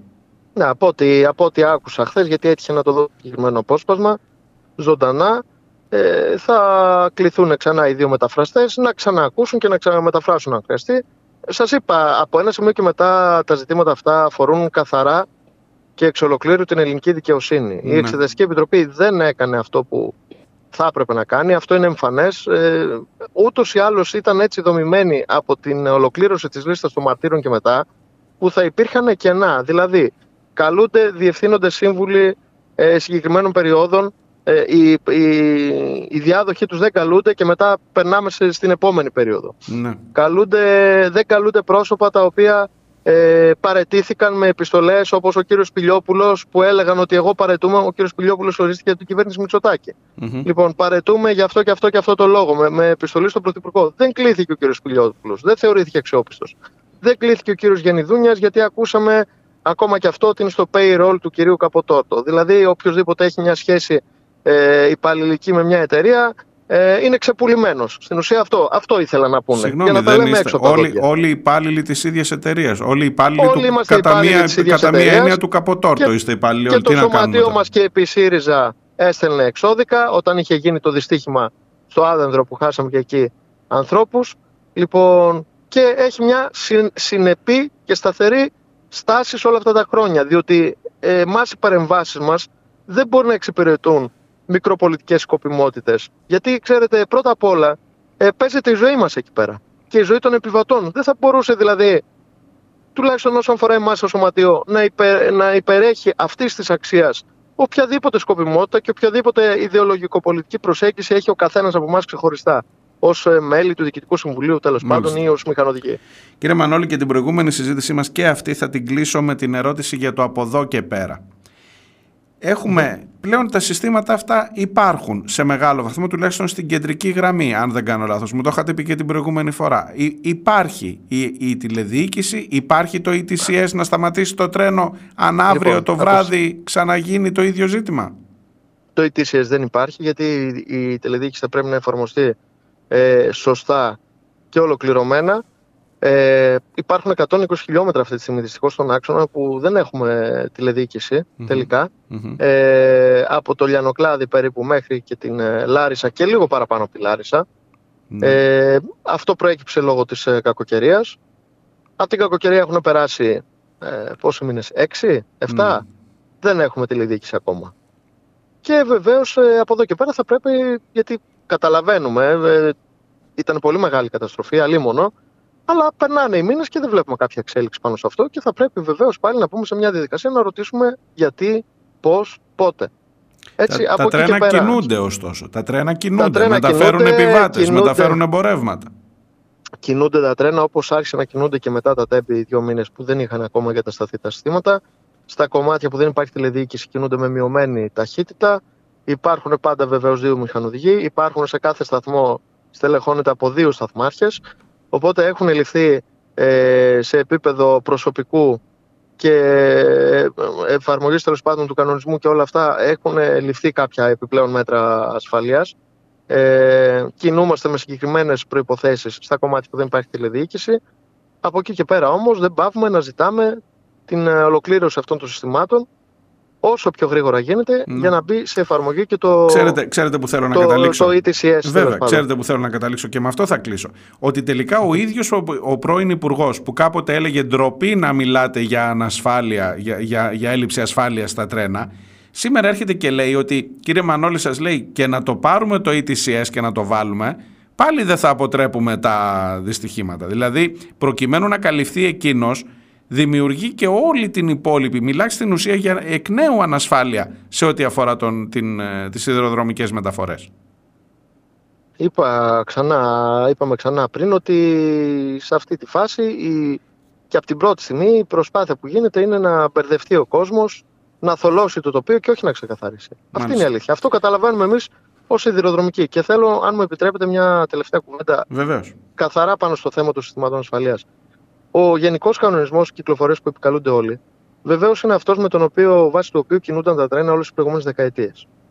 Έτσι. Το ζήτημα είναι, αναγκαζόμαστε να λέμε τα αυτονόητα για άλλη μια φορά, όπως ξέρετε. Το ζήτημα είναι ότι σήμερα που έχουμε στη διάθεσή μας τη τεχνολογία και τα συστήματα ασφαλείας, ο γενικός κανονισμός κυκλοφορίας δεν καταργείται. Βεβαίως πάντα ισχύει, αλλά ισχύει και θα έπρεπε να ισχύει για περιπτώσεις έκτακτες. Δηλαδή, μπορεί μετά από μια κακοκαιρία κάποια φωτοσύματα, κάποια φανάρια προσωρινά ναι. να βγουν εκτό λειτουργία. Ναι. Άρα εκεί, εκεί θα εφαρμόσει το Γενικό Προφανώς. Κανονισμό Κυκλοφορίας. Πάντα θα υπάρχει ο Γενικός Κανονισμός. Και είναι πολύ σημαντικό εργαλείο. Δεν αναιρεί κανείς αυτό το πράγμα. Αλλά ναι, αλλά γενικό κανονισμό είχαμε και το 60 που ήταν εμένα, εμένα δούλευε, το έχω πει και στον αέρα, δούλευε ο παππού μου μηχανοδηγό στη θέση σας και τότε είχαν πάλι αυτόν τον ίδιο κανονισμό το γενικό. Αλλά τώρα υποτίθεται ότι προχωρήσαμε από το 60. Ε, μάλλον θέλουν λοιπόν κάποιοι να μας γυρίσουν στην εποχή του παππού σας. Δεν μπορώ να το εξηγήσω αλλιώς. Οι ίδιοι πραγματογνώμονες είπαν μέσα στην Εξεταστική Επιτροπή ότι εκείνο το βράδυ ο ελληνικός σιδηρόδρομος λειτουργούσε σε συνθήκες δεκαετίας του 60. Το είπαν οι πραγματογνώμονες. Από εκεί και πέρα Α κρίνει ο καθένας. βγάλει ο καθένας τα συμπεράσματα του. Έτσι. Σας ευχαριστώ πάρα πολύ, κύριε Μανώλη. Καλή συνέχεια στη δουλειά σας. Καλημέρα.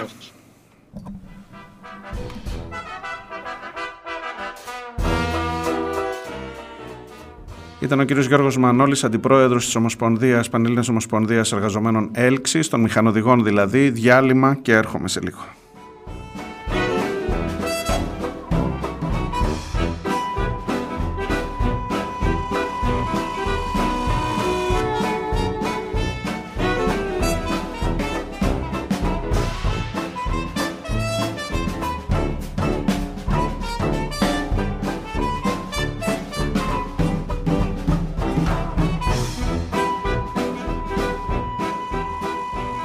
Κρατήστε λίγο την ε, φράση του κυρίου Μανώλη, του Αντιπροέδρου των Μηχανοδηγών, κακοπεγμένη παράσταση από τον Καραμαλή στην Εξεταστική Επιτροπή. Και κρατήστε και αυτή την οργή, γιατί δεν μπορεί να μην σου προκαλέσει οργή, το να σου λένε ότι το αυτονόητο, ότι και να είχες συστήματα ασφαλείας, έλα μωρέ δεν θα δουλεύαν αφού δεν ήταν στη θέση του σταθμάρχης ε, χρειάζεται να πας κάτω-κάτω για να αρχίσεις να μιλάς από το, από το α και το β για να απαντήσεις στα στοιχειώδη, για να απαντήσεις σε κάτι που προσβάλλει την κοινή λογική σου.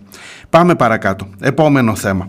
Ο επόμενος καλεσμένος είναι ο Δημήτρης Τερζής, είναι ο συνάδελφός μου, ο ε, συνάδελφός μου στην εφημερίδα των συντακτών για την χθεσινή συνάντηση στο Θέατρο Α, μια συνάντηση που πήρε πάρα πολύ μεγάλη δημοσιότητα, μια συνάντηση για την κέντρο-αριστερά με ομιλητές την Έφη Αχτσιόγλου, τον Μανώλη Χριστοδουλάκη και τον Διονύση Τεμπονέρα και με guest εμφάνιση Κασελάκη. Δημήτρη, καλημέρα, ευχαριστώ που είσαι μαζί μου. Καλημέρα, καλημέρα. Καταρχάς, να λήξουμε λίγο γρήγορα το αν καλός ή κακός η εφημερίδα των συντακτών έκανε την εκδήλωση. Νομίζω δημοσιογραφικά, πολιτικά, θα σου έλεγα και εμπορικά, αν θέλεις, χωρίς να τραπεί, ήταν μια πάρα πολύ επιτυχημένη κίνηση. Δεν νομίζω ότι τίθεται πια καμία αμφιβολία, έτσι δεν είναι; Ε, Ακριβώς τα είπες όλα. ότι για, για ποιο λόγο σε ένα κοινό που είναι το κοινό της εφημερίδας να μην ε, κάνεις αυτή την εκδήλωση που, που έχεις προφανώς τόσο μεγάλο ενδιαφέρον και αποδείχτηκε; Όντως, υπήρξε πάρα πολλοί κόσμος, πάρα, παραπάνω από τις προσδοκίες μας. Ε, υπήρξαν άνθρωποι που μας λέγανε Μα γιατί δεν κλείσατε ένα μεγαλύτερο Γιατί ε, φαντάζομαι το θέατρο έχει 250 θέσεις, με κάποιες καρέκλες και με κάποιες προσπάθειες έφτανε τα 400 άτομα χωρητικότητα και χθες βρέθηκαν περισσότερο από 1000 άτομα. Mm. Δηλαδή έρχονταν κόσμος ε, και έφευγε γιατί δεν μπορούσε να καθίσει. Ε, υπήρχε δηλαδή κόσμος στο Φουαγέ, υπήρχε κόσμος στη στοά του θεάτρου, υπήρχε κόσμος ακόμα και έξω στην Πατησίων. Ε, που ξέρεις περνούσαν μια βόλτα να δουν τι γίνεται, τι υπάρχει, τι, τι συμβαίνει και ε, δεν κατάφεραν να μπουν μέσα λόγω, της, ε, λόγω του κόσμου της πολυκοσμίας. Πάντως ήταν ε, αστείο όποιος διαφωνεί, όποιος έχει διαφορετική οπτική και ανάγνωση να κατηγορεί την εφημερίδα αντί να ε, συζητάει για το γιατί, τι, τι λένε αυτοί οι άνθρωποι που είναι εκεί μαζεμένοι. Δεν, ίσως, ίσως δεν χρειάζεται και πολύ περισσότερο να το, να το αναλύσουμε αυτό. Εγώ θα έλεγα να πάμε στο τι έγινε τελικά. Καταρχάς απαντήθηκε το ερώτημα απέναντι στην ε, κυριαρχία Μητσοτάκη ποιος; Κοίταξε, το ερώτημα ήταν δύσκολο να απαντηθεί και εγώ το είπα και ε, στην εισαγωγική μου ομιλία ότι είναι δύσκολο να απαντηθεί ένα ερώτημα γιατί αν ήταν κάτι τόσο εύκολο ε, νομίζω θα, θα είχε λυθεί από τα κομματικά επιτελεία ε, εδώ και πάρα πολύ καιρό. Ναι. Ε, ωστόσο πιστεύω ότι έγινε μια αρχή ε, συζήτησης, να αρχίσουν να μάθουν να συζητάνε οι, αυτοί που αυτό αποκαλούνται τέλος πάντων εκπρόσωποι των προοδευτικών δυνάμεων. Ε, ξεκίνησε λοιπόν μια προσπάθεια συζήτησης ε, για το τι μπορεί να γίνει, πού μπορούν να τα βρουν, ποια είναι τα σημεία εκείνα τα οποία μπορούν να τους ε, ενώσουν ε, και πώς αυτό μπορεί να επιτευχθεί ε, μέσα από διεργασία στο μέλλον. Προφανώς και είναι κάτι πάρα πολύ ε, πρόημο, ε, αλλά όπως λένε η αρχή είναι και το ίμιση του παντός.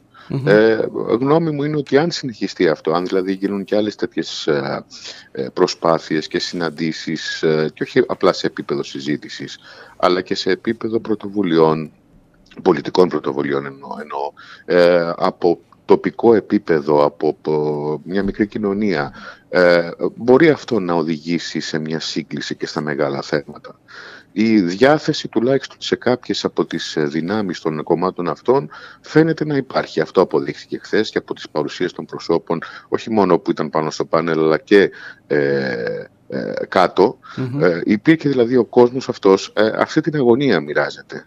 Πώς μπορούμε να καταπολεμήσουμε την δεξιά; Κάνω ένα άλμα, γιατί η λέξη πώς είναι πιο σημαντική νομίζω από το από το ποιος. Και το είπε ο Διονύσης ο Τεμπονέρας χθες στην ομιλία του. Όλοι τους όλοι τους όλοι το, είπαν. είπαν ναι. Όλοι τους το είπαν γιατί ε, αναφέρθηκαν στο ότι ε, ε, ο καθένας με τον τρόπο του ότι ουσιαστικά δεν υπάρχουν υπάρχουν πολιτικές. Ωραία.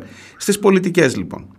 Ε, έχω καταλάβει λάθος αν διακρίνω ένα κενό Διακρίνω ένα κενό σε ό,τι αφορά την αυτοκριτική για το τι έγινε πιο πριν. Ρώτησες και την Εύτη Χτσιόγλου συγκεκριμένα για το πώς ήρθαμε σε αυτή την κυριαρχία Μητσοτάκη, για το ποιες πολιτικές και για το πόσο έχουν αλλάξει οι πολιτικές της αριστεράς, της σοσιαλδημοκρατίας, της κεντροαριστεράς, πες ό,τι θέλεις, αυτού του χώρου, εν πάση περιπτώσει, που ήταν χθε κρεμασμένος από τα χείλη αυτών των ανθρώπων, πόσο έχουν αλλάξει αυτές οι πολιτικές για να φέρουν μπροστά ένα καινούριο πρόταγμα απέναντι στο Μητσοτάκη; Οι ίδιες πολιτικές που έφεραν το Μητσοτάκι αν δεν αλλάξουν μπορεί να δημιουργήσουν αντίστροφη κίνηση και να διώξουν το Μητσοτάκι. Αυτό είναι η δική μου απορία. Κοίταξε, η Έφη Αξιόγλου το είπε ε, στην ομιλία ερώτηση ε, όταν μίλησε για την ε, λογική του μέσου όρου ότι δεν μπορείς να τα, έχεις, ε, να τα δίνεις όλα σε όλους. Ε, αυτό που έκανε ας πούμε ο ΣΥΡΙΖΑ κατά κόρον ε, ως αξιωματική αντιπερίτευση στην περίοδο 2019-2023 και που κατά την απόψή μου το πλήρωσε και στις εκλογές ε, δεν μπορείς να πατάς σε δύο, σε τρεις, σε τέσσερις, σε πέντε βάρκες. Αν δεν έχεις ένα ξεκάθαρο ιδεολογικό στίγμα, μια ξεκάθαρη πολιτική κατεύθυνση, αν δεν ταχθείς ε, με συγκεκριμένα κομμάτια της κοινωνίας που υποτίθεται ότι εκφράζεις και απλώς προσπαθείς λίγο από εδώ, λίγο από εκεί, να πιάσω και αυτούς, να πιάσω και τους άλλους, ε, τότε μοιραία ε, θα τα χάσεις όλα. Κάτι το οποίο και έγινε. Ο Κυριάκος Μητσοτάκης είχε συγκεκριμένη απεύθυνση. Ένας από τους λόγους ας πούμε, που υπάρχει κυριαρχία αυτή τη στιγμή της, ε, της, ε, της δεξιας είναι ακριβώς ότι ακολούθησε αυτό το μοντέλο. Ξέρει ποια συμφέροντα υπερασπίζεται. Είναι ξεκάθαρο αυτό. Η κεντροαριστερά ξέρει ποια συμφέροντα υπερασπίζεται. Ε, γιατί γιατί στο, τραπέζι, στο τραπέζι που ήσασταν εχθές, βλέπω εκπροσώπους ενός κόμματος που λέει για παράδειγμα να αναθεωρήσουμε το άρθρο 16 για τα πανεπιστήμια και ενός κόμματος που λέει καμία συζήτηση από αυτού. Και ενός κόμματος του ΣΥΡΙΖΑ ενώ που είναι λίγο κάποια στελέχη το βάζουν, κάποιοι λένε ακόμα και για δίδακτρα στα ιδίω. Και, όχι μόνο, και όχι μόνο αυτό, αν θες αυτή η συζήτηση και για τα, ε, για τα πανεπιστήμια είναι και στο μέλλον. Εγώ θα σου πω για τα εξοπλιστικά προγράμματα ναι, ναι, ναι. προπολογισμού, κάτι που έγινε δηλαδή που ψηφίστηκε, όπου στο πάνελ ας πούμε ε, υπήρχαν κόμματα που το ψήφισαν και κόμματα που το καταψήφισαν έτσι ναι. που μιλάμε για πολλά δις ευρώ εντάξει, τα οποία εξοπλιστικά έχει πληρώσει η χώρα με μίζες και σκάνδαλα ούκο λίγες φορές στο παρελθόν και συνετέλεσαν την χρεοκοπία. Ποια είναι η κοινή συνισταμένη, Βρε Δημήτρη, γιατί εγώ δεν τη βλέπω. Ποια είναι η κοινή συνισταμένη, δηλαδή μεταξύ του ψηφίζω ή δεν ψηφίζω, είναι ψηφίζω λίγο τα εξοπλιστικά.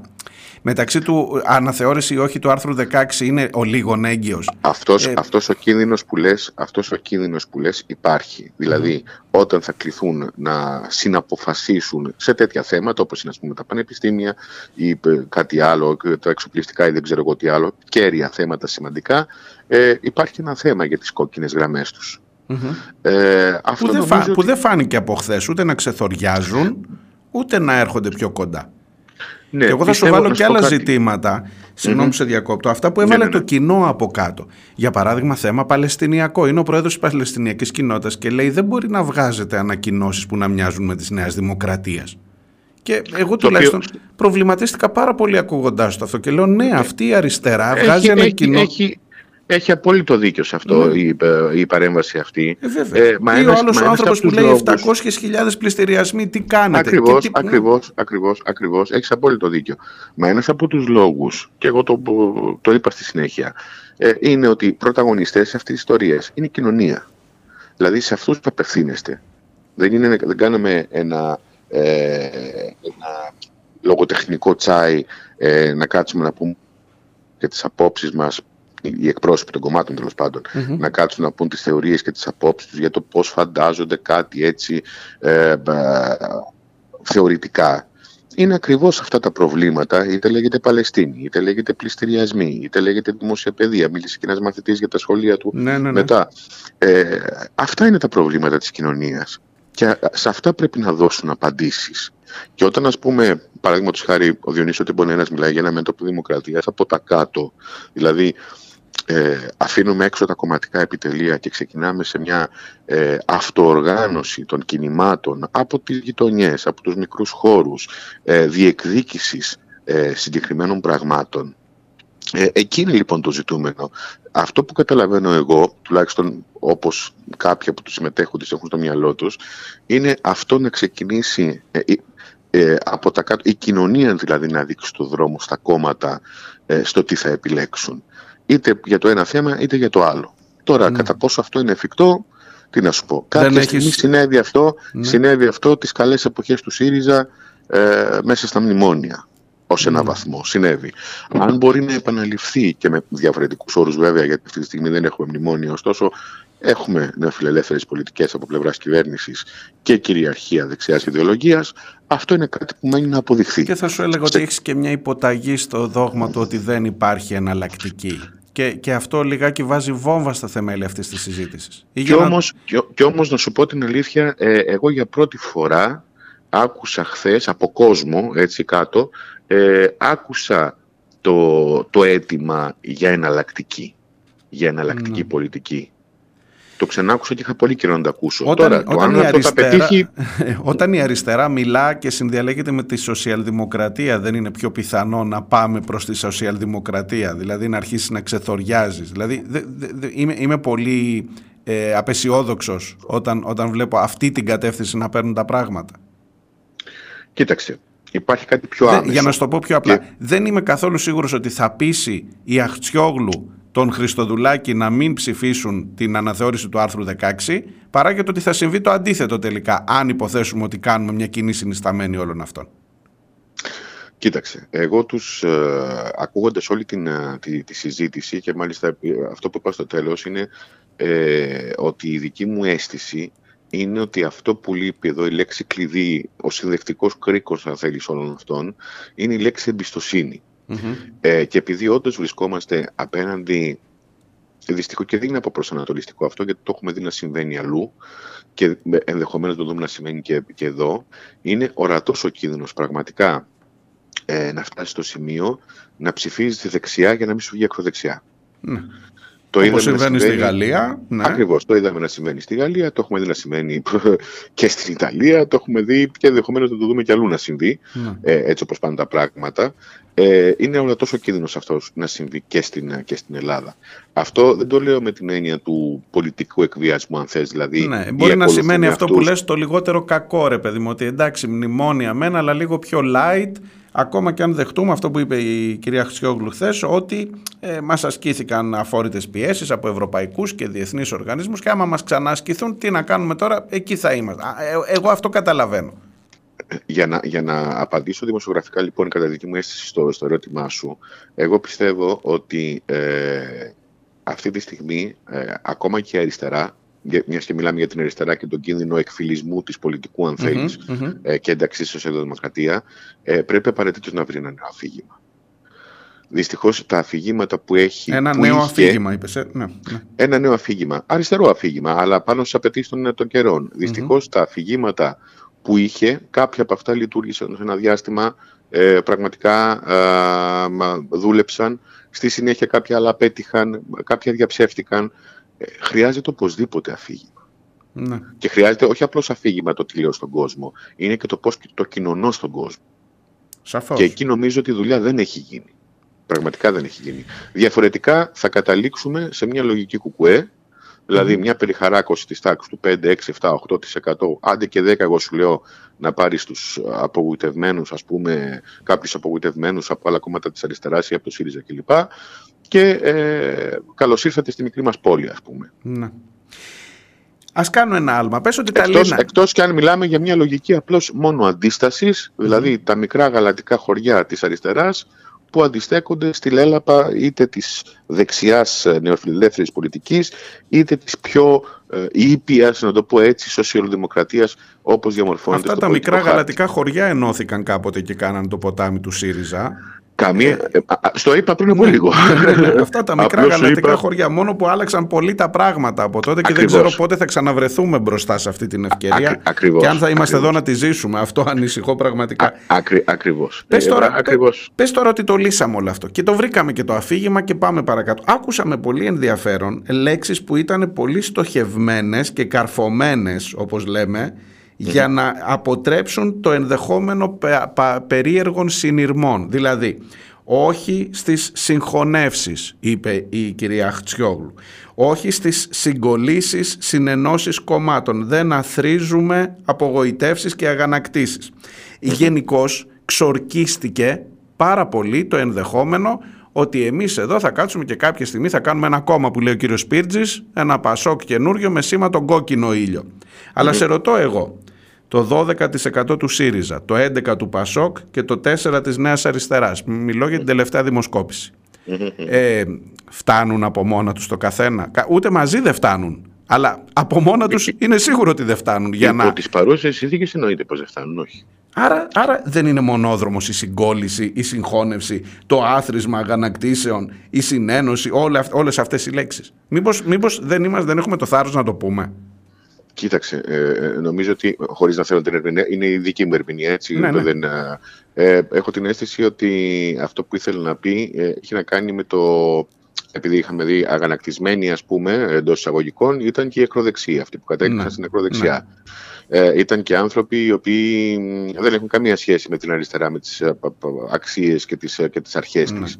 Ε, νομίζω ότι αυτό, αυτό που κατάλαβα τουλάχιστον, αυτό που είναι ότι ε, δεν είναι ότι πάμε του Λουμπού και όλοι ε, να ανατρέψουμε ως λες και ζούμε σε μια άλλη γαλλική επανάσταση ας πούμε και πάμε να ανατρέψουμε το Λουδοβίκο ε, ότι ε, η όποια συνεργασία επιτευχθεί, οι κόκκινες γραμμές αν θέσει τουλάχιστον που βάζει η Νέα Αριστερά είναι ότι θα υπάρχουν συγκεκριμένα δεδομένα, συγκεκριμένες γραμμές και θα γίνει σε ένα συγκεκριμένο πλαίσιο όλο Ε, από εκεί και πέρα το θέμα είναι να τραβήξουν κόσμο. Φαντάζομαι ότι εννοούν κόσμο ε, φιλήσυχο, να το πω έτσι, κεντρό, να το πω, ε, που ε, βλέποντας την αδυναμία των κομμάτων της αντιπολίτευσης έως σήμερα, πήγαν με τον Κυριάκο Μητσοτάκη. Ψήφισαν Κυριάκο Μητσοτάκη, γιατί το 41% από κάπου βγήκε. Έτσι. Ε, προφανώς, προφανώς. επίσης, να συγκινήσουν κόσμο που έχει απογοητευτεί από την πολιτική και δεν πηγαίνει να ψηφίσει. Πάντως χωρίς συγχωνεύσεις, ένα μεγάλο ποσοστό. χωρίς συγχωνεύσεις, εκλογικές έστω, γίνεται. Δεν γίνεται. Αυτό, αυτό νομίζω ότι είναι συμπέρασμα. Και δεν αναφέρομαι μόνο στην κυρία Χρυσιόγλου. Και ο κ. Χριστοδουλάκης ήταν σε αυτή τη λογική ότι καμία συζήτηση για συνένωση, για συγκολήσεις κλπ. Λέω ακριβώς τις λέξεις που υπόθηκαν. Κοίταξε, αυτό, αυτό ε, είναι αναμενόμενο γιατί μην ξεχνάς, είμαστε τρεις μήνες, τέσσερις μήνες πριν τις ευρωεκλογές. Ναι. Υπάρχει ένας έντονος εκλογικός ανταγωνισμός και λογικό είναι μεταξύ αυτών των κομμάτων ε, για το ποιος, ε, όχι για το ποιος θα κερδίσει, ποιος θα επιβιώσει δεύτερος ή τρίτος. Έτσι, ναι. αυτή είναι η συζήτηση που κάνουμε. Ναι. Λοιπόν, ε, πιστεύω ότι αυτά τα ερωτήματα τα οποία θέτεις ε, θα τεθούν από την ίδια τη ζωή για να μην σου πω τον Ιούνιο. Από τον Ιούνιο και μετά. και ίσως οι λέξεις δηλαδή, όπως καρφώνονται και να ξεκαρφώνονται εύκολα στην πολιτική. Εκεί, εκεί θα έχει πάρα πολύ ενδιαφέρον να δούμε την επόμενη μέρα. Πραγματικά θα έχει πολύ ενδιαφέρον. Σίγουρα. Άφησα για το τέλος της συζήτησής μας σκόπιμα τον ε, Στέφανο Κασελάκη. Νομίζω ότι και εσύ εξεπλάγεις από την, ε, από την είσοδό του, όπως εξεπλάγησαν όλοι. Δεν ξέρω αν το περιμένατε. Ε, εγώ να σου πω την αλήθεια, το ψιλοπερίμενα και το είχα πει ε, για να μην φανώ ότι ναι. ε, το παίζω και έξυπνος. Ε, ήμουν καλεσμένος στην εκπομπή της Νατάσα Γιάμαλης στο Κόντρα πριν από, μερικές, πριν από μερικά βράδια. Α, και, το και επειδή ήρθε η συζήτηση, είχα πει ότι εμένα δεν θα μου κάνει και εντύπωση αν εμφανιστεί. Όχι για κανένα λόγο, αλλά γιατί του αρέσουν τέτοιου είδους ναι, ε, επικοινωνιακές. Και, και γιατί προσπάθησε να, να τραβήξει πάνω του το χαρτί, όπως λέμε όλη αυτή τη εκδήλωση εχω την εντύπωση ότι ήταν και μια σκόπιμη υπονόμευση προς τον ε, Τεμπονέρα, ε, ειδικά η φράση «έχω εδώ τον εκπρόσωπό μου», δηλαδη δεν ε, έκοψε οποιοδήποτε είδους ηγετική. Τώρα μεταξύ μας, μιλώντας και δημοσιογραφικά, ο Τεμπονέρας έχει εκφράσει ένα συγκεκριμένο, ε, μια συγκεκριμένη πρόθεση να ηγηθεί μιας ισοκομματικής αντιπολίτευσης. Νομίζω εκεί περισσότερο στόχευε και έγινε με τον γνωστό αυτό τον τρόπο, τον κασελακικό, αν μπορώ να τον πω έτσι, αδόκιμα λίγο. Ναι, έγινε και κάτι άλλο όμως. Πες μου. Ε, με την παρουσία του εκεί ε, νομιμοποίησε ε, να το πούμε δημοσιογραφικά, την εκδήλωση ε, μια εκδήλωση που το, οι διαρροές από το ΣΥΡΙΖΑ όλο αυτό το διάστημα ε, ήταν απαξιωτικές και ως το, πρόσωπο, ως το πρόσωπο του Διονύση Τεμπονέρα που συμμετείχε και ως προς την εκδήλωση ότι δεν έχει κανένα νόημα ο ΣΥΡΙΖΑ να συμμετάσχει σε αυτήν την εκδήλωση εξού και κορυφαία στελέχη του δεν παρευρέθηκαν σε αυτήν, έτσι. Ναι. Υπήρχε συστηματική απαξίωση της εκδήλωσης εδώ και μέρες και από το Πασόκ, για να είμαστε δίκαιοι, όχι μόνο από το ΣΥΡΙΖΑ. Λοιπόν, ε, χώρια το... όλα αυτά που έγιναν μέσα στα μέσα κοινωνικής δικτύωσης που επιτίθενταν ε, οπαδοί του κ. Κασελάκη στον Τεμπονέρα ε, περνώντας τον Γενναίες 14. Ναι. Υπονομευτής, διασπαστής, τι θέλει με την Εφη Αχτσιόγλου, τι εκείνο, τι τ' άλλο. Ναι. Λοιπόν, ε, όλοι αυτοί τώρα ε, μάλλον θα πίνουν το αμήλυτο νερό. Δεν μπορούν να πούν τίποτα. Γιατί ο κύριος Κασελάκης ήρθε και δεν, όχι απλώς ήρθε, είπε έχω τον εκπρόσωπό μου. Τώρα από εκεί και πέρα το καπέλωμα προς τον α, Τεμπονέρα, αυτά ξέρεις είναι στιγμές. Ναι. Ε, τίποτα δεν θα εμποδίσει το Διονύση Τεμπονέρα αν θέλει να κάνει κάτι μετά τις ευρωεκλογές ή πριν τις ευρωεκλογές και τον οποιοδήποτε Τεμπονέρα που ε, ε, έχει έτσι μια πολιτική υπόσταση και δεν είναι, ε, έχει τις δικές του απόψεις να κάνει κάτι διαφορετικό αν, αν το θελήσει. Μάλιστα. Πάντως, ένας αρχηγό. Το καταλαβαίνω. Ένας αρχηγός της αξιωματικής αντιπολίτευσης, και με αυτό κλείνω. Που έρχεται, ρε παιδί μου, σε μια εκδήλωση που αφορά την κεντροαριστερά, το μέλλον, το τι θα κάνουμε από εδώ και πέρα. Και δεν παίρνει το λόγο. Δεν είναι λίγο οξύμορο. Ε, ε, ε δεν περίμενες πραγματικά ότι θα πει έστω μια κουβέντα να πάρει θέση σε όλη αυτή τη συζήτηση; Ναι, θα περίμενα να απευθύνει ένα χαιρετισμό. Εξάλλου αυτό του είπα κι εγώ να ανέβει να χαιρετήσει. Ναι, ναι, την είδα την πρόσκληση. Γιατί έτσι κι αλλιώς είναι θεσμικά, είναι θεσμός, είναι αρχηγός αξιωματική αντιπολίτευσης. Έρχεται σε μια εκδήλωση ε, και είναι λογικό να πάρει το λόγο να απευθύνει ένα χαιρετισμό στον, ε, στον κόσμο.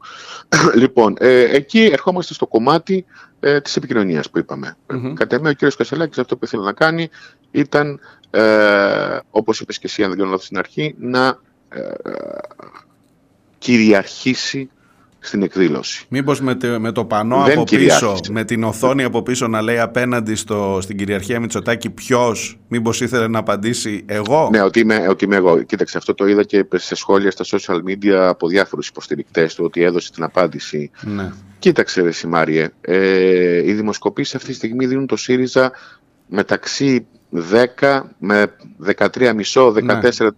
Ναι. Κάποιες άλλες από ό,τι ξέρω τον δίνουν και κάτω από το 10%. Ναι, ναι. Νομίζω ότι με αυτά τα νούμερα δεν νομίζω ότι απειλείται ο Μητσοτάκης. Ναι. Και δε... γνώμη, μου, γνώμη μου, δεν ξέρω. Και, και έλεγα ε, και θεωρώ... νωρίτερα πριν στην αρχή της εκπομπής ότι μάλλον δεν θα άνοισει, μάλλον ήσυχα θα κοιμήθηκε ο Μητσοτάκης μετά την χθεσινή δηλαδή, το θεωρώ ακόμα τουλάχιστον. Το θεωρώ εξαιρετικά δύσκολο μέσα στους επόμενους μήνες ε, μέχρι τον Ιούνιο δηλαδή το 10-13 να γίνει 32-33. Έως απίθανο. Σε ευχαριστώ πάρα πολύ Δημήτρη για αυτή τη συζήτησή μας. Καλή συνέχεια στη δουλειά Καλημέρα, μας. Γεια χαρά. Γεια.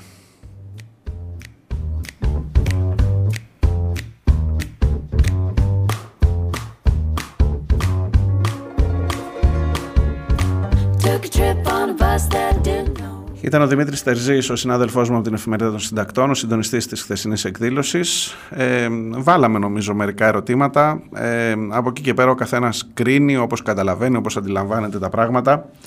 Αυτά για σήμερα.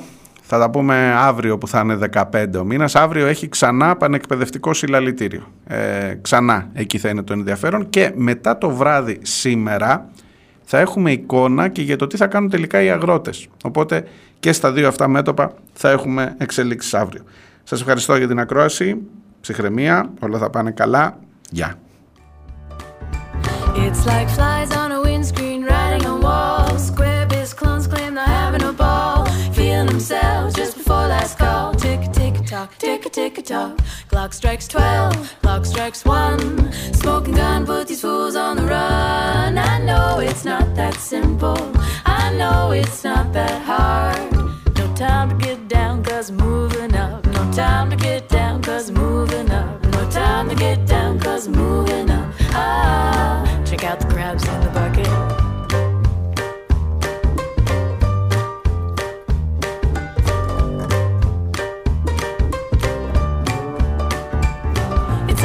audition fit when the microphone's lit. I take it high like a bird on a wire. Retire the fire I never, cause I'm just moving on up. Choosing to touch the unseen, craving the clutch. Damn if mirrors were created by sand. When I'm looking in the water for reflections of man. Understand the mind above time when it's empty. MC tragically hit ahead by a